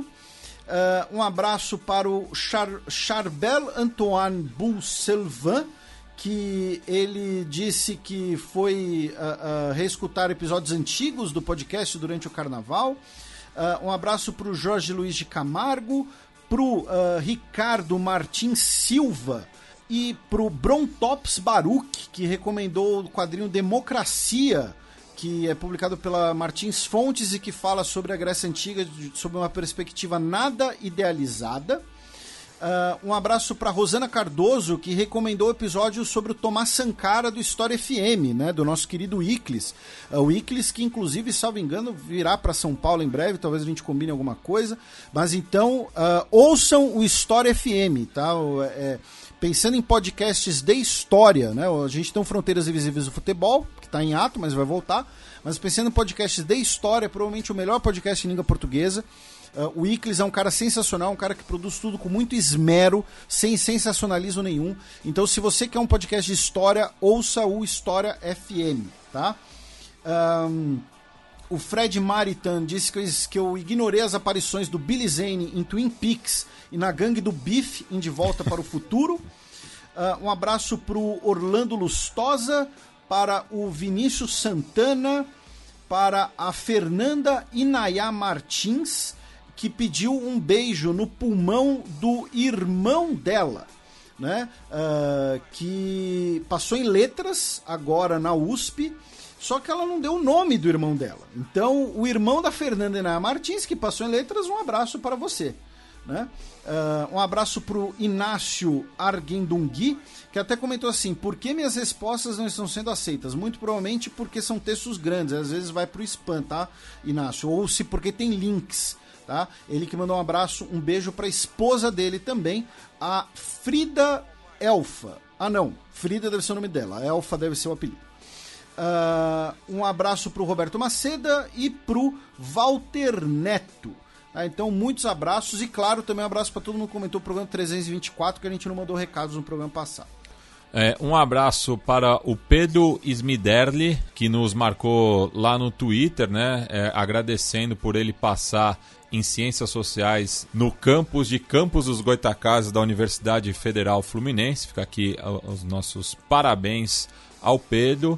É, já o, fica aqui o agradecimento que eu esqueci na edição passada para o Estevão Denis Silveira, ele que é assessor de imprensa do Sesc Vila Mariana e me convidou para uma das últimas exibições do espetáculo, uma leitura dos Búzios, é, sobre a conjuração baiana, ali do final do século XVIII.